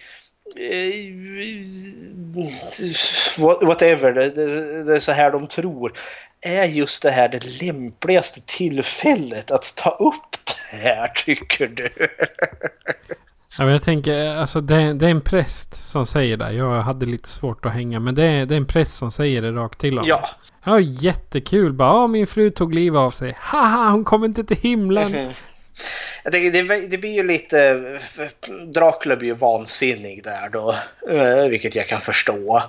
Eh, och liksom ys, vräker ut sitt hat gentemot mot de här prästerna och mot, mot Gud själv. Där Då liksom, här har han för, liksom krigat och försökt försvara kristenheten och sen är det, här, är det så här han blir belönad. Och så eh, avsäger han sig allt vad Gud heter och liksom förbannar Gud rakt ner i helvetet. Och sen tar han sitt svärd och slår den i ett stort eh, kors som står där. Varpå det börjar spruta ut en massa blod ur det korset. Som han fångar upp i en kopp och så dricker han det Eh, medvetet. Och då antar jag att han förvandlas till det här odöda monstret som blir då greve Dracula, vampyren. Och jag tänker också det... Prästerna säger ju till honom att hans fru inte får komma in i himlen. Hon är fördömd. Hon får inte vara med så att säga i efterlivet. Och då låter Dracula fördöma sig själv. Eh, så att inte han heller kommer in i himmelriket. Då, För jag tänker att så pass mycket älskar han sin fru så att han spenderar hellre liksom en tid i, i eh, fördömelse så länge han kan vara med sin fru än att liksom vara skild från henne. Så tolkade jag det. Jo men det, det kan jag faktiskt hålla med om att eh, hans eh hans kärlek är så ändlös att han säger bara men får inte min fru komma in i himlen mm. då vill inte jag åka dit. Ja, och det som jag tycker är snyggt med det här är ju att de pratar ju inte, det är inte engelska med någon sån ungersk brytning här. Utan alltså, jag vet ju inte ens om det här är liksom medeltida slaviskt språk de pratar men det är inget språk jag känner igen i alla fall. Men det ger mig en känsla utav autenticitet. Ja. Ja. Eh, sen är det ju då skutt in i, ja, inom situationstecken modern tid till när den utspelar sig, vilket var slutet på 1800-talet tror jag. Ja, det fanns skrivmaskiner så mycket. Ja, ja skrivmaskiner och tåg finns. Ja, det måste ju vara framåt slutet på 1800-talet, ja. någonting sånt. Eh, och liksom stenografer finns det och allt vad det är. Eh, där vi, och då får vi då möta Jonathan Harker som då är då spelad utav Ken Reeves. Och Jonathan Harker ska till eh, Transylvanien ska möta greve Dracula i Transylvanien för att greve Dracula ska köpa eh, mark. Han ska köpa Carfax Abbey eh, i London. Och Jonathan Harker är en advokat utskickad från en advokatfirma för att se till att eh, handlingarna eh, blir korrekt. Ja. Eh, och det är, du vet, du vet vad mytoset är gällande Draculas alla hus? Ja. Jag, jag hörde det på, för, för jag kollade på den här med kommentatorspår. Jaha, okej. Okay. Och eh, då är det alltså... eh, Dracula behöver ju ha flera, flera ställen att kunna vila på när det är dag. Och han kan bara få sin sömn där det finns transylvanisk jord. Ja, han måste sova i jord från sitt eget hemland. Precis, eller, eller en kista. Det, den, är, den, den är, pratar lite mot sig själv den där myten. Men han nämner också att det finns 50 lådor med eh, transylvansk Mhm. jord ute i världen. Och London är ju då några utav de städerna som, eh, eller en av de städerna som han behöver flera hus att bo i. Och då sova på egen jord. Liksom. Ja, och det är... För jag upptäckte nu när jag läste boken, så, för det här är ju första gången jag sett om den här filmen efter att jag har läst boken och jag för mig Francis Ford Coppola stoltserade ju hej vilt med att det här är liksom den film som håller sig närmast boken. Och ja, det gör den till viss del. Men den har tagit sig ganska rejäla friheter också. Eh, jag tänkte jag, jag kan komma till dem sen. Men eh, det som den här gör ganska snyggt är ju liksom när vi, Jonathan eh, Harker är på väg till Transylvanien. Då, då, ser, då gör den ju en återkoppling till, man får se, han sitter och skriver sin eh, dagbok där. Man liksom hör liksom hur han läser liksom vartefter han skriver. Eh, och, för det är ju en liten återkoppling till just hur boken är skriven. För den är ju skriven som dagboksanteckningar eller eh, någon har setat och skrivit ett brev till någon. Så det, det är ju inte riktigt liksom så en, en allvetande författare som sitter och beskriver vad som händer utan allt som sker i boken är ju sett genom karaktärernas perspektiv när de sitter på sin kammare och eh, funderar eh, vad de har varit med om. Man kan tänka så här som när, när jag ser om att de skriver dagbok och sådär. Då tänker jag liksom idag. Ja, de hade varit bloggare. Ja, ja jo, det är sant. Det är så här mm, typ antika bloggare från 1800-talet. Men med, det är ju det är genom sådana där dagböcker man har kunnat eh, se vad som har hänt vid den tiden. Om man säger så. Det är ju ta tack vare dagböckerna. Jag tänker som skeppsdagböcker och allt möjligt sånt som man har kunnat fastställa vad, vad som hände när. Liksom, om du förstår vad jag menar. Jajamensan. Det är den här biten som är bäst tycker jag. Eller, och framförallt boken också är bäst. Han är på väg till slottet. Eh, han, de träffar, han blir ju, eh, mm, eh, kommer ju till den här, han blir upplockad av en droska vid Borgopasset där. Och den, den fastnade för mig redan eh, när jag såg den för första gången, vilket var bra jäkla länge sedan. Det kommer fram en, en droska där, helt svart och det sitter en droskförare som är iklädd någon form av rustning liksom från topp till tå så man kan liksom inte se ens om det är en person där i. För då liksom står han där och det, det är ganska långt avstånd mellan droskan och Jonathan Harker. Eh, liksom kanske en två meter eller något och så frågar han droska föraren där någonting. Och han svarar inte utan han bara liksom vänder på sig och så sträcker han ut handen. Och så zoomar det in så att man liksom ser den här handen liksom komma över och liksom sätter sig på hans eh, på Harkers axel och så liksom nästan bara lyfter in han.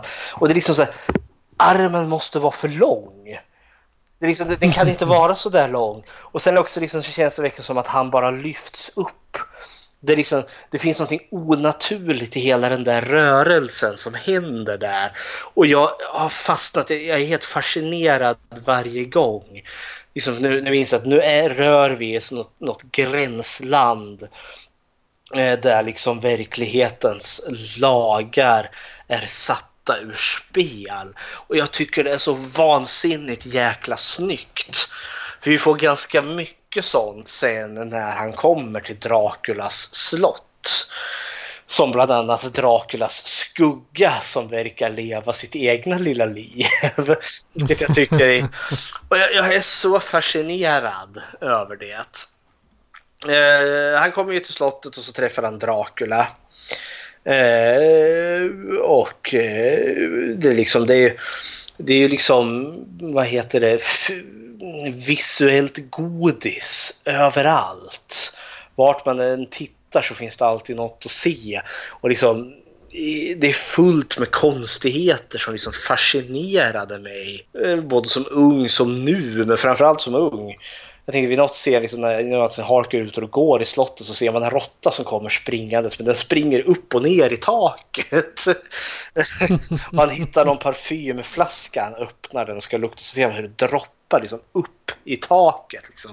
Liksom, dropparna går mot gravitationen, det är inte möjligt. Nej men jag har sett några, han pratade om det i, ehm, i kommentarerna att eh, de gjorde det där helt enkelt att de för när han, när han ser parfymflaskan, han ligger på golvet. Ja, jo, det, det fattar När han tar den.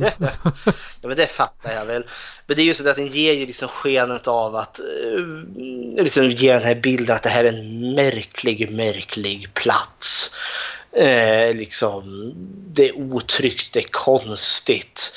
Det är ju inte liksom att det droppar upp i taket liksom är farligt i sig utan men det är ju varför gör det det? Och det är väl liksom på grund av Draculas makt som han besitter. Liksom platsen är besudlad på något vis och. Det känns som att hela, hela platsen kring slottet så är, är vid Borgopasset och allt det där är liksom en övergiven plats. Här når inte Guds ljus fram. Här existerar inte godhet. Här existerar ondska. Här upphör eh, verklighetens lagar och Guds lagar att gälla. Och det tycker jag är sjukt fascinerande. ja, det är de, definitivt. Det är ju, och det, jag, jag, tycker de har lyckats med att illustrera det mm. Precis som i, i Hellraiser-serien att när du väl är i helvetet då är ingenting logiskt. Nej.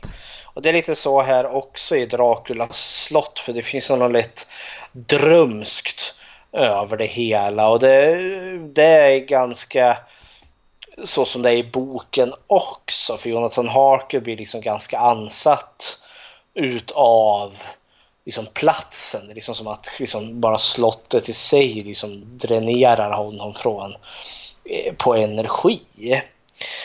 Men här har jag liksom en uppenbar eh, skillnad. Och det är att greve Dracula i boken är liksom ganska trevlig hela tiden. För här i, i filmen tänker jag så får ju Dracula ett raseriutbrott vid matbordet där vid något tillfälle. Eh, Jonathan Harker säger någonting som han reagerar på. Liksom fräser han till och kommer viftandes med sitt svärd där och säger att vi är en stolt släkt och humla humla hyrd. Och det finns liksom inte med i boken alls. Dracula är eh, väldigt liksom artig, trevlig och det är liksom han beskrivs hela tiden som att han eh, han är väldigt belevad, liksom väldigt angelägen man att lära sig massa saker. Han har ett gigantiskt bibliotek eh, och jättetrevlig och jättegod. Men det är någonting som liksom inte riktigt stämmer. Det är, liksom, det är något som är obehagligt. Men han kan liksom... Och det är ju alltså i, i, Bram, i den här nu då, Bram Stokers Dracula. Så han är ju sleazy. Ja. Sådär, alltså. Det är ju istället för att vara den här, jag ska säga, gentlemannen mm. som är lärd och tycker om att lära sig.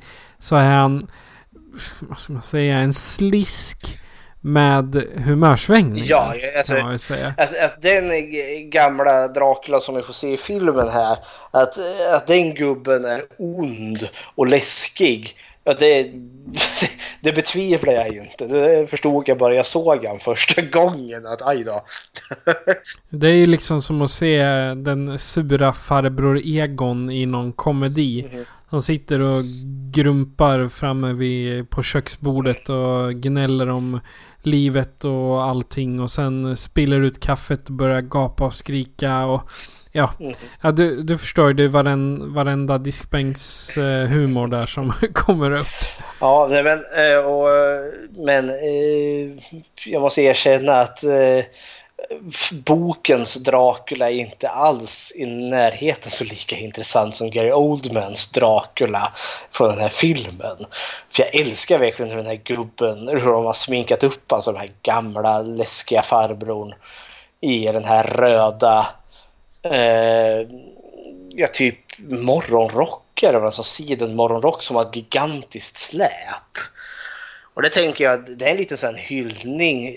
Alltså det har jag tagit, det måste vara en hyllning till de här gamla Dracula-filmerna där Dracula har en slängkappa som är röd på insidan som Christopher Lee. Att det gör man ja. en liten koppling för liksom i boken har Dracula aldrig någon eh, slängkappa på sig. Han har typ alltid kostym på sig, väldigt propert klädd.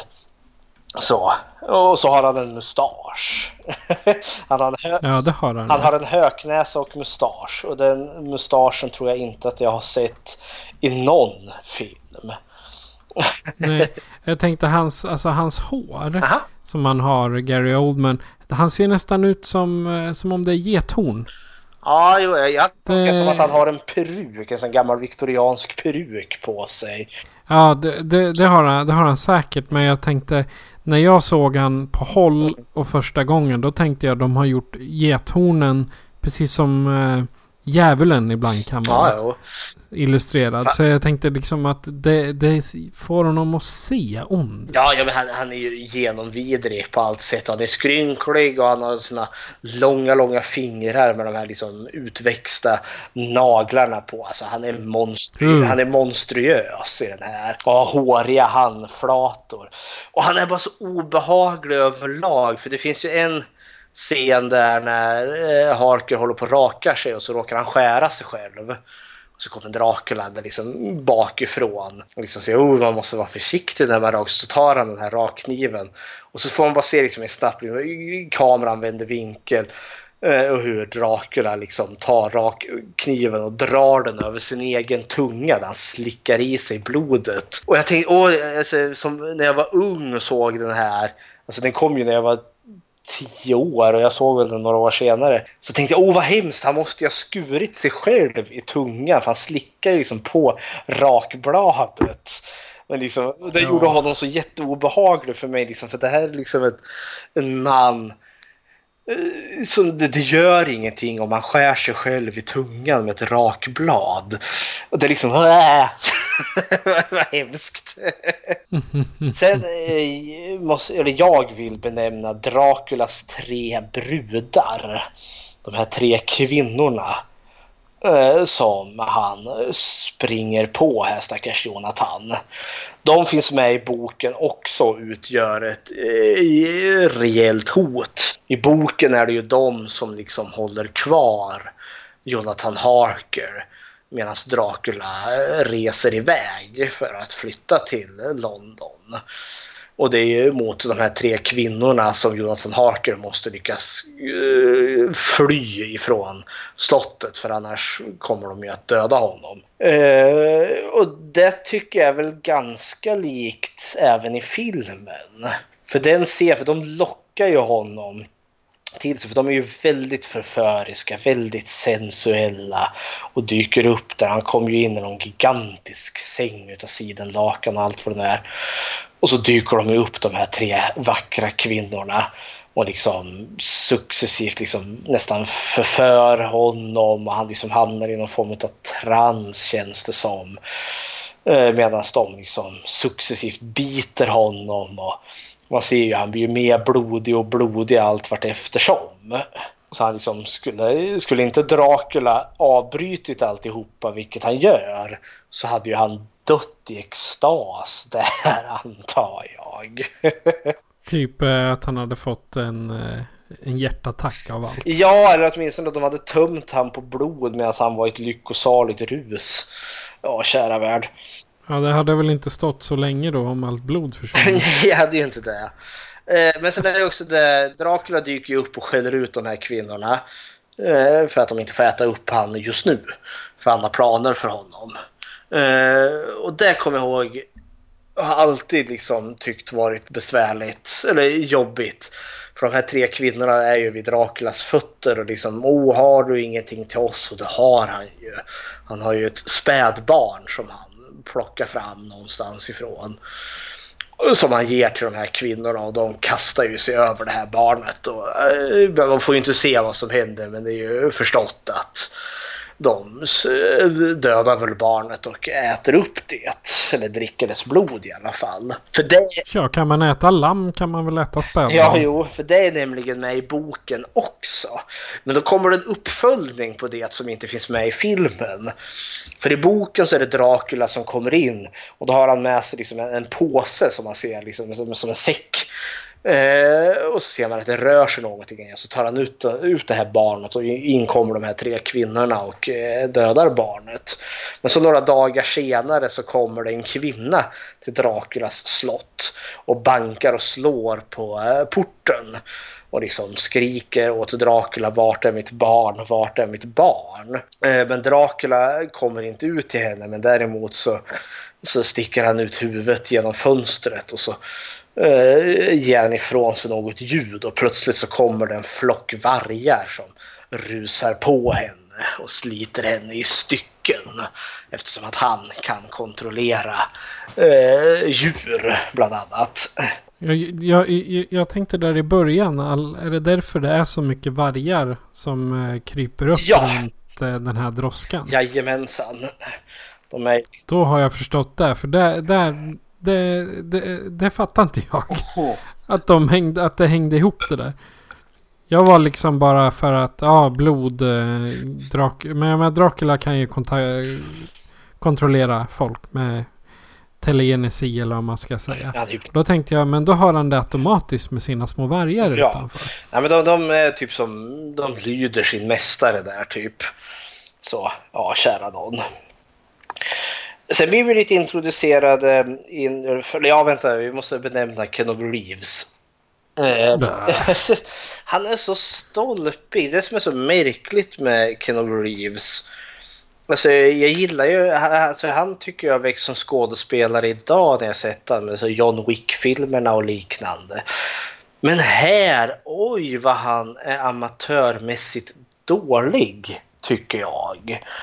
Jag förstår inte riktigt vad han gör i den här filmen. Men jag vet att han liksom han har ju haft en, liksom en framgång. Han är ju som ett Hollywood-namn. Han har ju gjort den här eh, Bill and Teds Adventure och han har varit med i The Matrix? Nej, The Matrix kom ju långt senare. Uh, ja, just det. Nu, uh, ursäkta. Jag, jag, jag, jag, tänkte 2002, men det är 92 uh, den här kom. Han, han gjorde väl uh, Mitt förlorade Idaho med River Phoenix där. Uh, ja, han har haft en viss liksom, framgång. Han har varit med i framgångsrika filmer. Men han känns så jäkla amatörmässig. Framför allt när han liksom ska skådespelas vid sidan vid eh, skådespelare som eh, Anthony Hopkins. Som är liksom eh, fantastisk i det han gör. Och, eh, och hjälp, vad heter hon nu? Han som spelar hans fru. Winona Ryder. Ryder. Ja, men hon är också jäkligt bra. Ja, men hon, hon gör en bra... Alltså, hon, hon presterar bra i den här filmen mm. också. Så, men då tänkte jag, då skuttar vi till kvinnorna i den här filmen. Och det är ju Viona Ryder som spelar Mina och så har vi Lucy som spelas ut av... Äh, ge mig två sekunder. Äh. Det är så jobbigt att komma ihåg alla, alla namn. Nu ska vi se. Jag vet inte ens om jag har något större namn ens en gång. Jag känner inte igen henne från något annat. Sadie Frost heter hon. Eh. Jag gillar dem. Fast eh, han, eh, han, eh, jag tror det var regissören som hade, som gjorde kommentatorspålet. Han, han tyckte om Sadie Frost väldigt mycket. Mm. Han var väldigt nöjd med hennes prestation. Ja, hon är jättebra. Jag gillar verkligen eh, hennes eh, skådespel i det här. För hon sticker verkligen ut. Eh, för hon, hon är liksom en av eh, liksom, eh, alla hennes scener som hon är med i så äger hon dem tycker jag i alla fall. Eh, hon, Mina och Lucy är ju eh, ja, de barndomsvänner tolkar det som. Men de är också, är det, Mina är kärleksintresset Dracula eh, är ute efter för hon ser ut som hans fru som hoppade ut genom fönstret där. Jag tror att hon är någon, någon form av eh, i någon generation senare. Ja, det finns en sån här koppling av att de skulle vara någon eh, Alltså, det är typ som reinkarnationen av henne eller något sånt där. Eh, Precis. Men eh, och Lucy blir ju då Draculas tilltänkta offer när han väl kommer till London. Eh, för hans, Dracula ser ju Jonathan Harkers eh, vad är det, foto utav av Mina och han blir alldeles, nej men oj så vacker hon var. Och då får han typ ytterligare en anledning till att åka till London. Uh, för nu, eller han blir ännu mer angelägen om att åka dit. Uh, för han ska liksom se henne där eller, och, och liksom ta henne till sin uh, fru då, har han väl tänkt sig. Ja, Sadie, Sadie Frost hon håller på än idag. Ja. Mest på småfilmer men hon är ändå igång. Ja. Nej, men jag gillar jag gillar nog henne, Sadie Frost då, som spelar Lucy tycker jag liksom, hon är en mer intressant karaktär tycker jag. Men hon, de målar ju fram henne som väldigt mycket mer lössläppt. Hon får liksom en slampa karaktär ungefär. Får liksom... Men är inte det tanken då? Ja, jo i filmen är det ju det. Men alltså det här är ju liksom Victoria, alltså i boken är det inte så.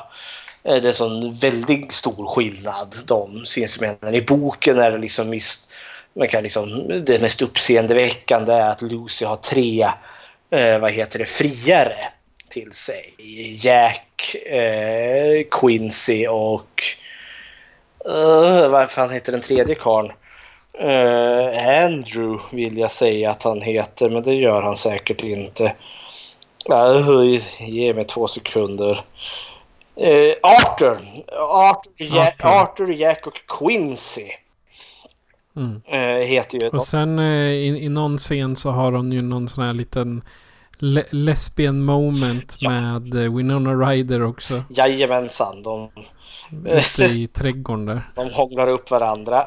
Alltså filmen spelar ju väldigt mycket upp det, det sensuella i det här. Och hon, eh, när Dracula väl anled, an, kommer till London på det här skeppet Demeter eh, som har mycket större roll i boken än i filmen. För i boken är det ju verkligen så här vi får höra liksom skeppskaptenen. Det sker konstigheter och folk dör och sen var det inget mer med det. och sen är Dracula i London. I boken är det nästan en av höjdpunkterna liksom. När man får följa liksom den dödsdömda skeppet Demeters resa. Och jag, jag är förvånad över att ingen har gjort en film bara just om den här resan. För det är liksom material nog att kunna göra en film bara om den här resan och manskapet som går under. Sak samma. Dracula... En typisk eh, 1800-talsvariant ja. av eh, Titanic typ. typ. Eh, Dracula skuttar, skuttar i land och eh, typ det första han gör känns det som att han på något vis vänster hypnotiserar Lucy på avstånd. För han i någon form av nästan så varulvsesk form lockar ju ut henne i någon sån eh, gräslabyrint där han då har eh, sex med henne. För hon blir ju påkommen utav Mina som springer där. Och han blir alldeles förskräckt när han ser eh, henne där. Så piper ju han iväg på något vis och vänster. Och jag tolkar ju det liksom som att i, i Mina är han ju liksom så betuttad för hon ser ut som hans fru. Men sen är han liksom också sånt gränslöst monster så liksom vill han vill han sätta på någon, ja då gör han det vare sig de vill det eller inte. Precis. Så ja, hej hopp. För det liksom spelar ju liksom på hur romantiskt det här är. Och den här filmen spelar ju väldigt mycket på det. För Dracula romantiserar ju Mina ganska rejält senare. Eh, jag undrar ju liksom hur, hur bra skulle den deras relation i framtiden bli?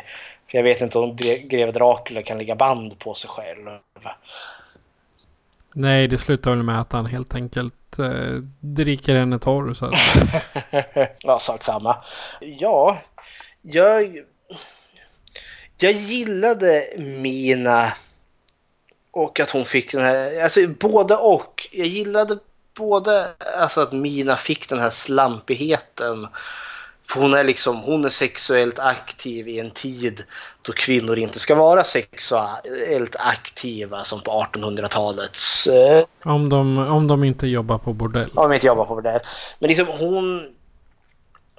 Jag, jag gillar för hon liksom är... Eh, hon känns som en eh, stark individ.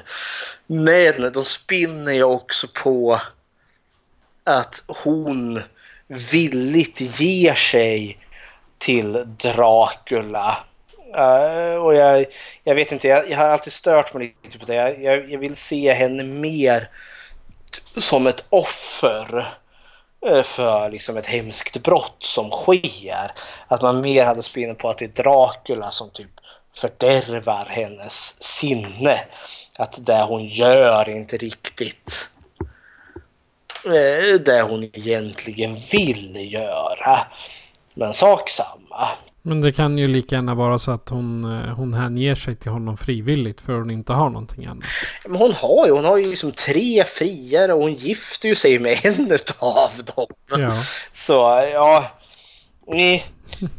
Boken spelar inte upp det här särskilt mycket, liksom den sexuella aspekten. I boken är det väldigt mycket mer liksom, han behöver henne för närings skull. Så enkelt är det. Eh, plus också att han har planer på att göra henne till en vampyr. Det är därför det tar sån tid för honom att successivt suga henne torr. Eh, eller för det är liksom en förvandlingsprocess som håller på här. För om Dracula bara är ute efter mat, ja då kan han tömma någon ögonabums om man känner för det. Och då är, ja. och då är det liksom bara ett torrt lik som blir kvar. Men henne har han andra planer för. Medan... jag kollade upp de här eh, Draculas... Eh, de, de eh, står väl Draculas Bride eller något mm. sånt där. Ingen av dem gjorde mer än en film till. Ah, ja. Så de var inte så intresserade av skådespeleri egentligen. Nej, nej. Men för Mina känns eh, som att hon eventuellt kommer bli en sån här brud till Dracula som han egentligen bara är intresserad att ligga med för hon är vacker. Sen skiter han i henne. Ja. Lucy, nej, Lucy menar jag. Mina är ju den som han liksom vill äkta och göra till sin fru där. Liksom, så kan de älska varandra för hans kärlek är så stor så att det kan välta berg och hej vad det går. Ja. jag gillar alla de här scenerna liksom som byggs upp. För här, här har vi liksom mysteriet, vad som händer med henne. Eller ja, vi vet garanterat vad det är som händer med henne. Men då introducerades ju Abraham Van Helsing. Som är väl kanske den andra fiktivt stora personen. För jag menar om Dracula har gjorts en hel del filmer om så har ju Van Helsing också figurerat i en hel del olika medier som monsterjägaren. Ja, både som professor och den här eh, i den lite mer modernare senaste tolkningen av Van Helsing när han har sin cap och sin piska och allt vad han nu har. Mm. Det med Hugh Jackman. Ja, precis. Och det tyckte jag. Där är han ju den coola ensamvargen som ger sig ut för där, att döda monster där, bara. Där är han ju actionfilmshjälten. Precis, och i den här så är Van Helsing en professor som råkar ha kunskaperna. Ja, och eh, vad tyckte du om den karaktären? För han är ju spelad av Anthony Hopkins. Jag tycker, alltså själva karaktären tyckte jag var lite blek. Bara Aha. som karaktär. Men tack vare Hopkins så fick den liv. Jag, Om man ska säga så. Jag, jag tyckte liksom själva... Nu, nu är jag så van vid att eh, Van Helsing är den här eh, actionhjälten eftersom jag såg eh, den moderna Van Helsing före jag såg den här. ja, men det, det Eh, filmen. måste du ju slå ut ur ditt sinne för den med Hugh Jackman, så det är en jävla skitfilm. Men Jo, jag vet, jag vet. vantolkning. Abraham Van Helsing alltid varit en sån gammal farbror som Ja. skruttar omkring. Jo, jag vet. Men det var det att innan, nu, nu pratar jag ju efter, eh, det här är ju, det är tre år sedan måste det vara typ som vi såg den sist. eh, I själva studiecirkeln. Ja, Men innan det så tänkte jag att, men gud vilken blek karaktär. För jag hade ju sett eh, klipp och så på YouTube. ja, ja. Men jag, när man väl tittar och ser liksom, och fokuserar på karaktären. Han, tack vare Hopkins så får han liksom det här. Ja men det där är Van Helsing. Det är så han ska vara. Ja, och jag tycker att han är allt annat än blek. Han är ju ett riktigt... Han är fanatisk, otrevlig, hemsk och elak. Eh, och han eh, är ju riktigt bra på att spela det och jag gillar... Eh, alltså han är ju den här experten eh, som, till, som de kallar till sig. Det är inte så att han dyker upp av egen fri vilja eh, som liksom är den som ska eh, hjälpa dem. Eh, men jag tolkar ju lite som Van Helsing här att han har dolda motiv. Han, alltså, han, han är man skulle ju kunna liksom till och med ställa liksom tesen vem är det riktiga monstret? Är det Dracula eller är det Van Helsing? Eh, för eh, han, alltså, eh, han, han, jag tänker liksom när Lucy, han, han är ju ditkallad för att han ska hjälpa Lucy. Eh, och han får ju sin teori om att hon är ansatt utav vampyrer. Eh, och eh, under själva natten när hon blir dödad. Eh, då får vi en scen med honom innan där. Och han, liksom, han, han verkar väl medveten om vad det var som, som är på gång. Men istället för att liksom säga någonting, liksom berätta vad det är liksom, och vad de ska göra. Eh, så eh, han håller ju på och tramsar omkring där och ylar och skriker om att ja, men hon Lucy är en villig hora till Satan, säger han vid något tillfälle där. Hon beter sig ju riktigt elak.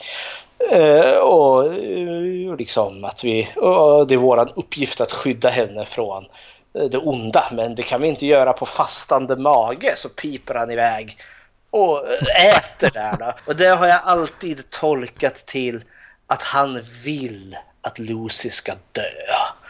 eh, För att hon ska bli vampyr.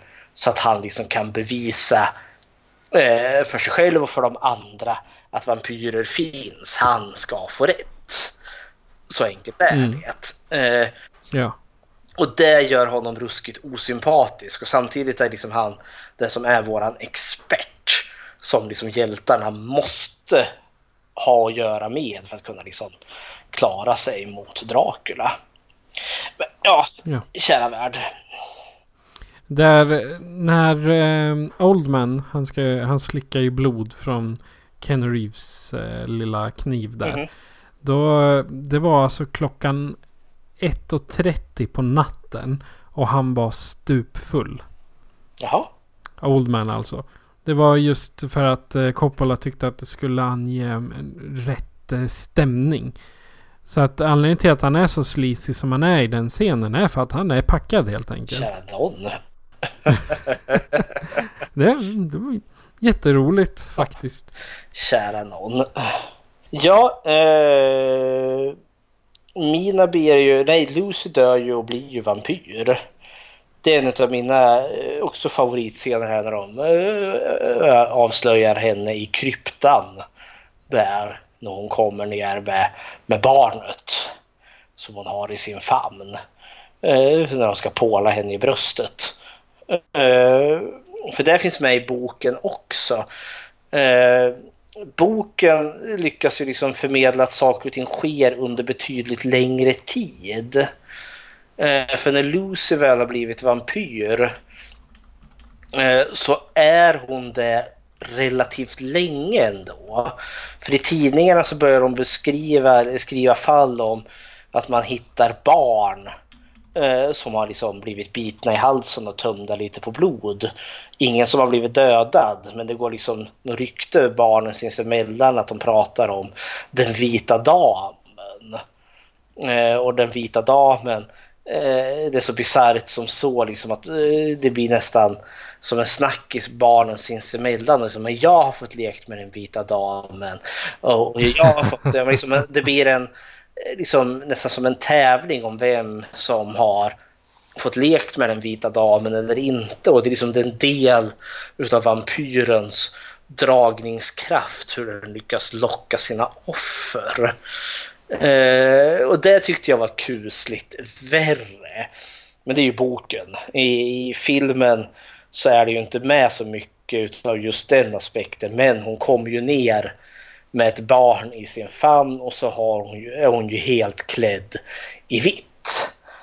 Eh, så det, det, det var ju en, cool, en trevlig återkoppling. Ja, det jag tycker det är bra att de inte har dragit allt i boken och proppat in det i den här filmen. Mm. Utan eh, man, man, kan faktiskt, det, det, är trevligt att sort, sortera lite. Mm. Nej men för att dra ihop säcken lite här då. Dracula vad heter, kan man väl kalla smittar eh, Mina med sitt blod. Eller hon, han ger henne möjligheten att dricka utav hans blod och det är så du blir vampyr. Eh, och det spelas ju väldigt mycket mer liksom den här slitningen mellan Mina, Dracula och sin man Jonathan Harker som hon har gift sig med efter att han lyckades rymma från Draculas slott. Och det är väl det, alltså, det är väl en kul liksom, brottningspunkt hon lyckas få upp för liksom, med, med Dracula. Hon träffar ju honom i, i mänsklig skepnad inom situationstecken där han utger sig för att vara en prins. Eh, de... Han är ju en prins. Prince of Darkness. Ja. Nej, liksom, och de, de har det ganska trevligt tillsammans. Det är spännande. Det är liksom... Jag kan se liksom kemin de sinsemellan. Men sen med sin make där, då, Jonathan Harker. Han är så jäkla stel och det, det är kanske en del till varför Keanu Reeves vart Jonathan Harker. För liksom han är en riktig jävla torrboll i jämförelse. Så jag kan liksom... Jag förstår slitningen för i slutändan så är det ju hon, hon väljer Dracula. Dricker av hans blod. Eh, och sen blir det ju den här eh, racet närmare slutet. Att liksom de försöker liksom jaga fatt Dracula på hans resa tillbaka till Transylvanien till slottet. Eh, för att liksom ska rädda Mina innan hon blir totalt övertagen utav eh, Draculas, eh, eller innan hon blir totalt förvandlad till vampyr. För det enda sättet att rädda henne då är att liksom dräpa Dracula. Och allt det till viss del stämmer överens väl med, eh, med boken. Eh, till och med slutet när Dracula dör. För i, i, filmen där så blir han ju eh, huggen i bröstet med, med en kniv. En ganska stor kniv till råga på allt. Och det dör han ju av. I boken är det lite mer hepp. Får han ett kniv i bröstet och sen poff är han en dammhög och han borta. I, i, filmen. Men det går ju också lite emot det här mytoset som är ganska vanligt att man ska ha en träpåle. Ja, det är så olika för det, även i, eh, i boken så nämner man att man ska slå en påle genom bröstet, hugga huvudet av vampyren och sen fylla vampyrens mun med vitlök. Brukar det vara. Eller så står det i boken. Men sen tänker jag Dracula är så jäkla gammal så när han dör så blir han bara en dammhög kanske. Vad vet jag. Förmodligen. Eh, den största skillnaden eh, boken och filmen sinsemellan är att det inte finns en kärlekshistoria alls.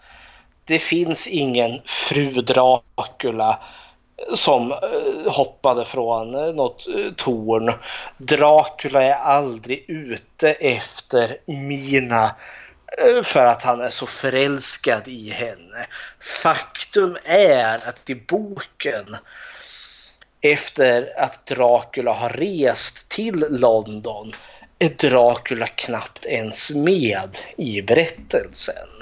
Utan vi får följa alla andra karaktärer. Vi får följa Jonathan Harker, Mina, Lusa, Van Helsing, Arthur, eh, vad heter han nu? Quincy och mm, Jake eller vad han hette. Jag sa samma. Eh, Renfield får vi följa också. Galningen som sitter inlåst på ett mentalsjukhus. Eh, men Dracula får vi däremot inte följa. Man får bara höra hur de pratar om honom hela tiden. Och... Apropå de här i, i mentalsjukhuset så, så hörde jag på kommentatorspåret att i, nu har jag en Deluxe Extended Edition DVD. Det, det, det, är inte så fancy som det låter. Men just i kommentatorspåret så i de originalsläppen mm som var. Där fanns inga utav mentalsjukhusscenerna med. För det fick de inte ha. Nej. För den, det ansågs vara för stötande. Oj då. Så de är ju tillagda nu när det har kommit på DVD. Nej. Så att själva bio, bio-releasen så skulle inte det där ha funnits med. Men det är inte möjligt. Nej, de fick inte ha med det för det var för stötande. Men alltså då så, när ni gick på bio då var liksom Renfield bortklippt totalt eller vadå? Ja, i alla fall enligt eh, som han pratade om i, i filmen. Just Eller kommentatorspåret. Men alla andra jävla filmadaptioner som har kommit före den här har ju med Renfield på mentalsjukhuset. Ja, jag tror Renfield är säkert med men jag tror inte det andra på mentalsjukhuset får vara med. Det händer ju, det är ju mera än att Renfield eh, sitter i sin cell och ja, äter eh, insekter. insekter. Jag menar han, han går ut och slåss och det kommer de här med burar på huvudet och som jag förstod det så fick inte allt det vara med överhuvudtaget. Det är märkligt. Ja, ja. så kan det vara. Men det jag, jag kan ha fel också. Det jag kan ha missförstått hans eh, babbel där. Jag menar det var nästan två timmar med en och samma person bakom ja, ja. kommentator. kära Dan, kära Dan. Ja, nej men det är väl den stora skillnaden där som är just den här romantiken där som Francis Ford Coppolas Dracula eller ja, Bram Stokers Dracula regisserad av Francis Ford Coppola verkligen för in den här romantiska prägen prägeln mellan eh, Dracula och Mina. För det finns inte med i boken överhuvudtaget. Dracula beskrivs i boken ungefär som att alltså det, det är kampen Eh, kampen som står i boken är framförallt mest mellan Dracula och Van Helsing. Då Dracula representerar det gamla och det förgångna och Van Helsing representerar det moderna, det, det, det, det kloka, det sunda på något vis och vänster. Och det, det kloka och det sunda besegrar det gamla och irrelevanta typ. Men jag tänker villigt erkänna att Francis Ford Coppolas eh, filmatisering av Dracula är så mycket bättre än eh, boken i sig. Som jag tyckte var, ja, som jag sa tidigare, den eh, första halvan är jättebra och andra halvan sug stenhårt. Ja, det var väl Dracula det. Ja, jag, jag hittar ingen eh, be bekräftelse på det här med att eh, det i mentalsjukhuset skulle vara bortklippt. Det kan ju vara så att han eh, sa eventuellt skulle klippas bort. Det kan vara jag som har, har, har missförstått det. Ja, ja. Men eh, så att ta det med en, en nypa salt. Det, var, det var en tolkning jag gjorde när jag lyssnade på det. Okej. Okay. I alla fall. Men vi har fått extremt mycket feedback mm. på den här i, på Facebook. Det har vi. Så om eh, vi tar eh, två var åt gången då. Så har vi de fina kommentarerna. Det kan vi göra. Ja, vi börjar med Thomas Ljungberg. Han skriver Bra skådespel, härligt fotomiljö etc. Lagom blodigt intressanta karaktärer. En riktig favorit måste jag säga. Funkar utmärkt att se flera gånger. Så har vi Vicka Almqvist. Superrulle. Ikonisk på alla sätt. Ja, Jimmy Rudolfsson han säger Såg om den här för ett tag sedan och vissa grejer har åldrats sådär. Ja, det håller jag med om. Kenover Reeves är otroligt sopig till, exem eh, till exempel och ibland gränsar även den normalt briljante Gary Oldman till parodi. Men Coppola har ändå lyckats få till den här Dracula-filmen som har mest gemensamt med Stokers bok. Miljöerna och designen är super. Jessica Fulton hon skriver så här. En klassiker måste jag säga, en av mina favoriter än idag. Det beror inte på Ken Reeves utan mer på Gary Oldman som gör rollen perfekt. Den är gjuten för honom i filmen. Bra skådisar, men vissa karaktärer försvinner i handlingen. Bra miljö växlar bland annat mellan London och Transylvanien. Eh, det är på gränsen till ett kostymdrama då den, går då den är över två timmar lång men kommer undan med det hur lätt som helst. För övrigt är det en film som man kan återkomma till med jämna mellanrum. Du kommer på dig själv att tänka, den har inte jag sett på länge. Och det slutar varje gång med att man slänger på Eh, på den för att stilla sin Dracula-abstinens. ja, och Emil Gram han skriver kort och gott hot, hot, hot. och sen eh, är det någon eh, kille som vinkar tror jag. jag. jag. är inte så säker på den emojin, men i alla fall. Så Daniel Westerfors, glöm för bövelen inte den perfekta filmmusiken som för filmen framåt kan jag hålla med om. Alla skådisarna spelar över och det grövsta men jag har alltid sett detta mer som en teaterfilm eller som någon skrev kostymfilm. Och lite som 20-30-talets stumfilms skådespel fast då det med teaterrepliker istället. En snygg och välregisserad film. Mm -hmm. Och som svar på det svarade Orvar Sävström, Daniel där.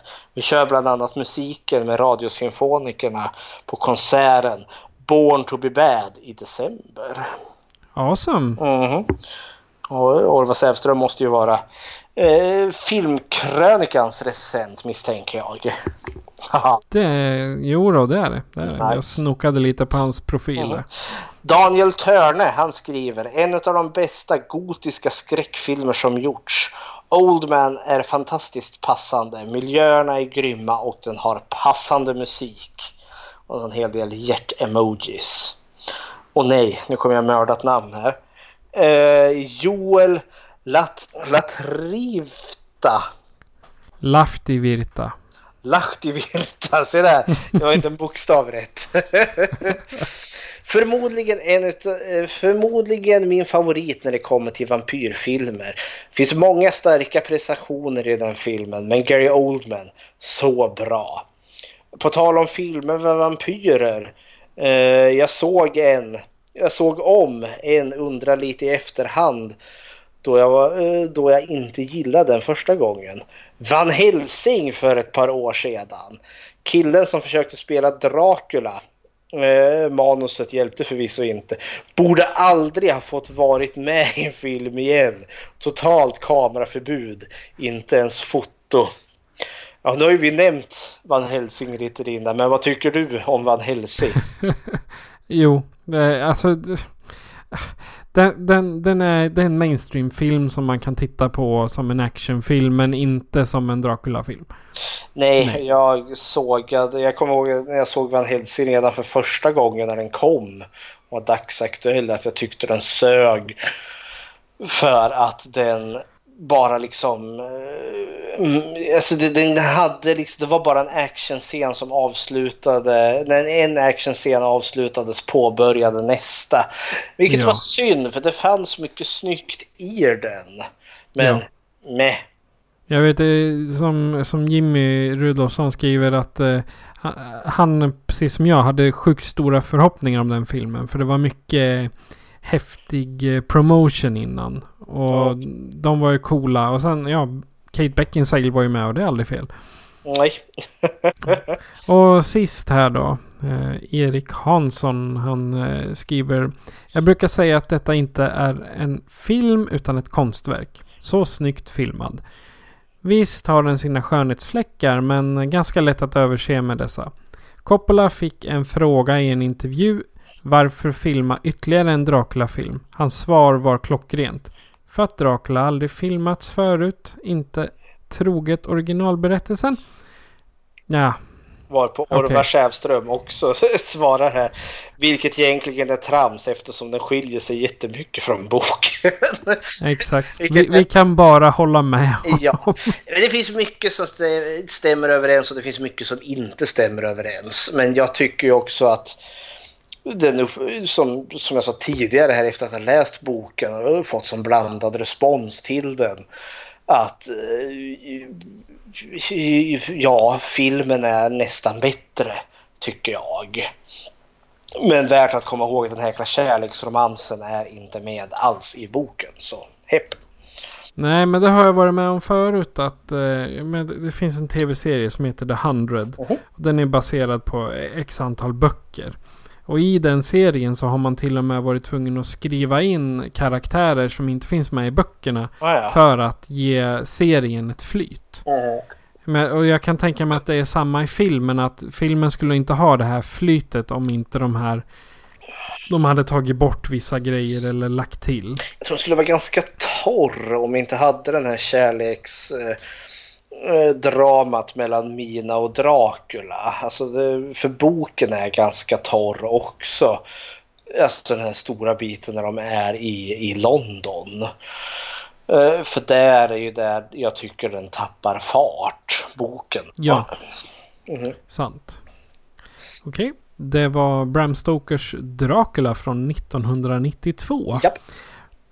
På årsdagen av eh, Skräckfilmscirkeln Podcast. Jajamän. Eh, jag ska säga vi har gjort... Eh, med det här avsnittet så har vi släppt totalt 31 avsnitt av något slag. Det är inte dåligt. 25 stycken, nej precis 25 stycken ordinarie. Sen har det varit eh, sex stycken som inte riktigt har fallit under någon direkt episod. Utan det här kan ha varit Patreon special eller någon mellandagshälsning åt höger och vänster. Vilket är ditt bästa minne sen vi började för ett år sedan? Göstanes. Eh, bästa minne. Snart har mitt, mitt, mitt skräckminne var när vi lyssnade om Varulvsavsnittet och hörde hur dålig kvalitet på ljudet var. Och det är väl fortfarande, eller ja, under en väldigt lång tid var det det vårt mest lyssnade avsnitt. Ja, men det är väl kanske för att vi har sagt att det avsnittet är så dåligt. Och det är verkligen nej usch. Och då blir det det här som med skräckfilm. Att den där filmen den suger, den är jättedålig. Ja, men då måste jag se den. jag, jag tänker som The Mist när jag berättade om tv-serien. Att den var jättedålig. Och du bara, men då måste jag se den. ja, det, jag har fortfarande inte sett den dock. Nej, vad bra. Gör inte det. Du, sluta med att du kommer nästa gång bara, ja, jag har sett hela serien. Den sög. Sög. eh, vad har du för minnen då? Alltså mitt eh, absoluta favoritminne det var när vi lanserade podden. Eh, på... Eh, det var jag som föreläste om The Hysteria Continues. Jajamän. Och i, slut, i slutet på den, den föreläsningen så hade jag gjort en slide med Skräckfilmscirkeln podcast. Yay! Och jobbigast då var ju att vi hade inte blivit accepterade på iTunes ännu. Bara, ja men det kommer på iTunes nästa vecka. Aj, aj, aj. Så ja men det, det alltså, jag har fått bra, bra respons från vänner som lyssnar. De gillar vårat snack. Det, vi har aldrig fått några hatiska mejl eller någonting. så att vi, vi, vi får köra som vi kör än så länge. Så får vi se vad framtiden ger. Jajamän. Ja, men det har varit kul att köra en podd. eh, liksom nu ett år senare. Jag tänker att man, man har väl lärt sig en hel del. När man lyssnar på de tidiga avsnitten så kändes jag väldigt mycket mer nervös.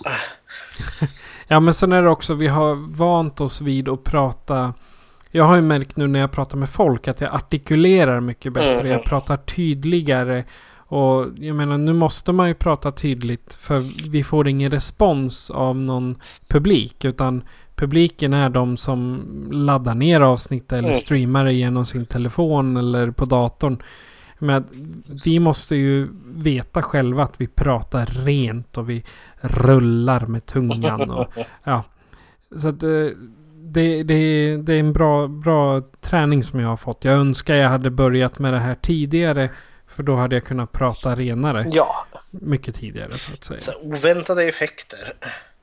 Ja, Jaha, börjar vi få ett sånt gigantiskt jäkla avsnitt här nu? jajamän. Jag tycker det är bra på årsdagen. Jag tror förra gången vi hade ett sånt här, det var med zombies. Då höll vi på i två timmar och 50 minuter. Ja, vi, ja, kära värld. Det är bäst att vi avrundar här nu tycker jag. Ja. Men om du som lyssnare har ett bra minne eller eh, bara har någonting skoj att säga så kan du göra så här för att kontakta oss. Skräckfilmscirkeln presenteras av Patrik Norén och Fredrik Rosengren. Patrik är producent. Besök www.skräckfilmscirkeln.com för att veta mer om hur du kan kontakta oss, var du kan lyssna på oss och hur du kan stödja oss. Tack för att du lyssnar!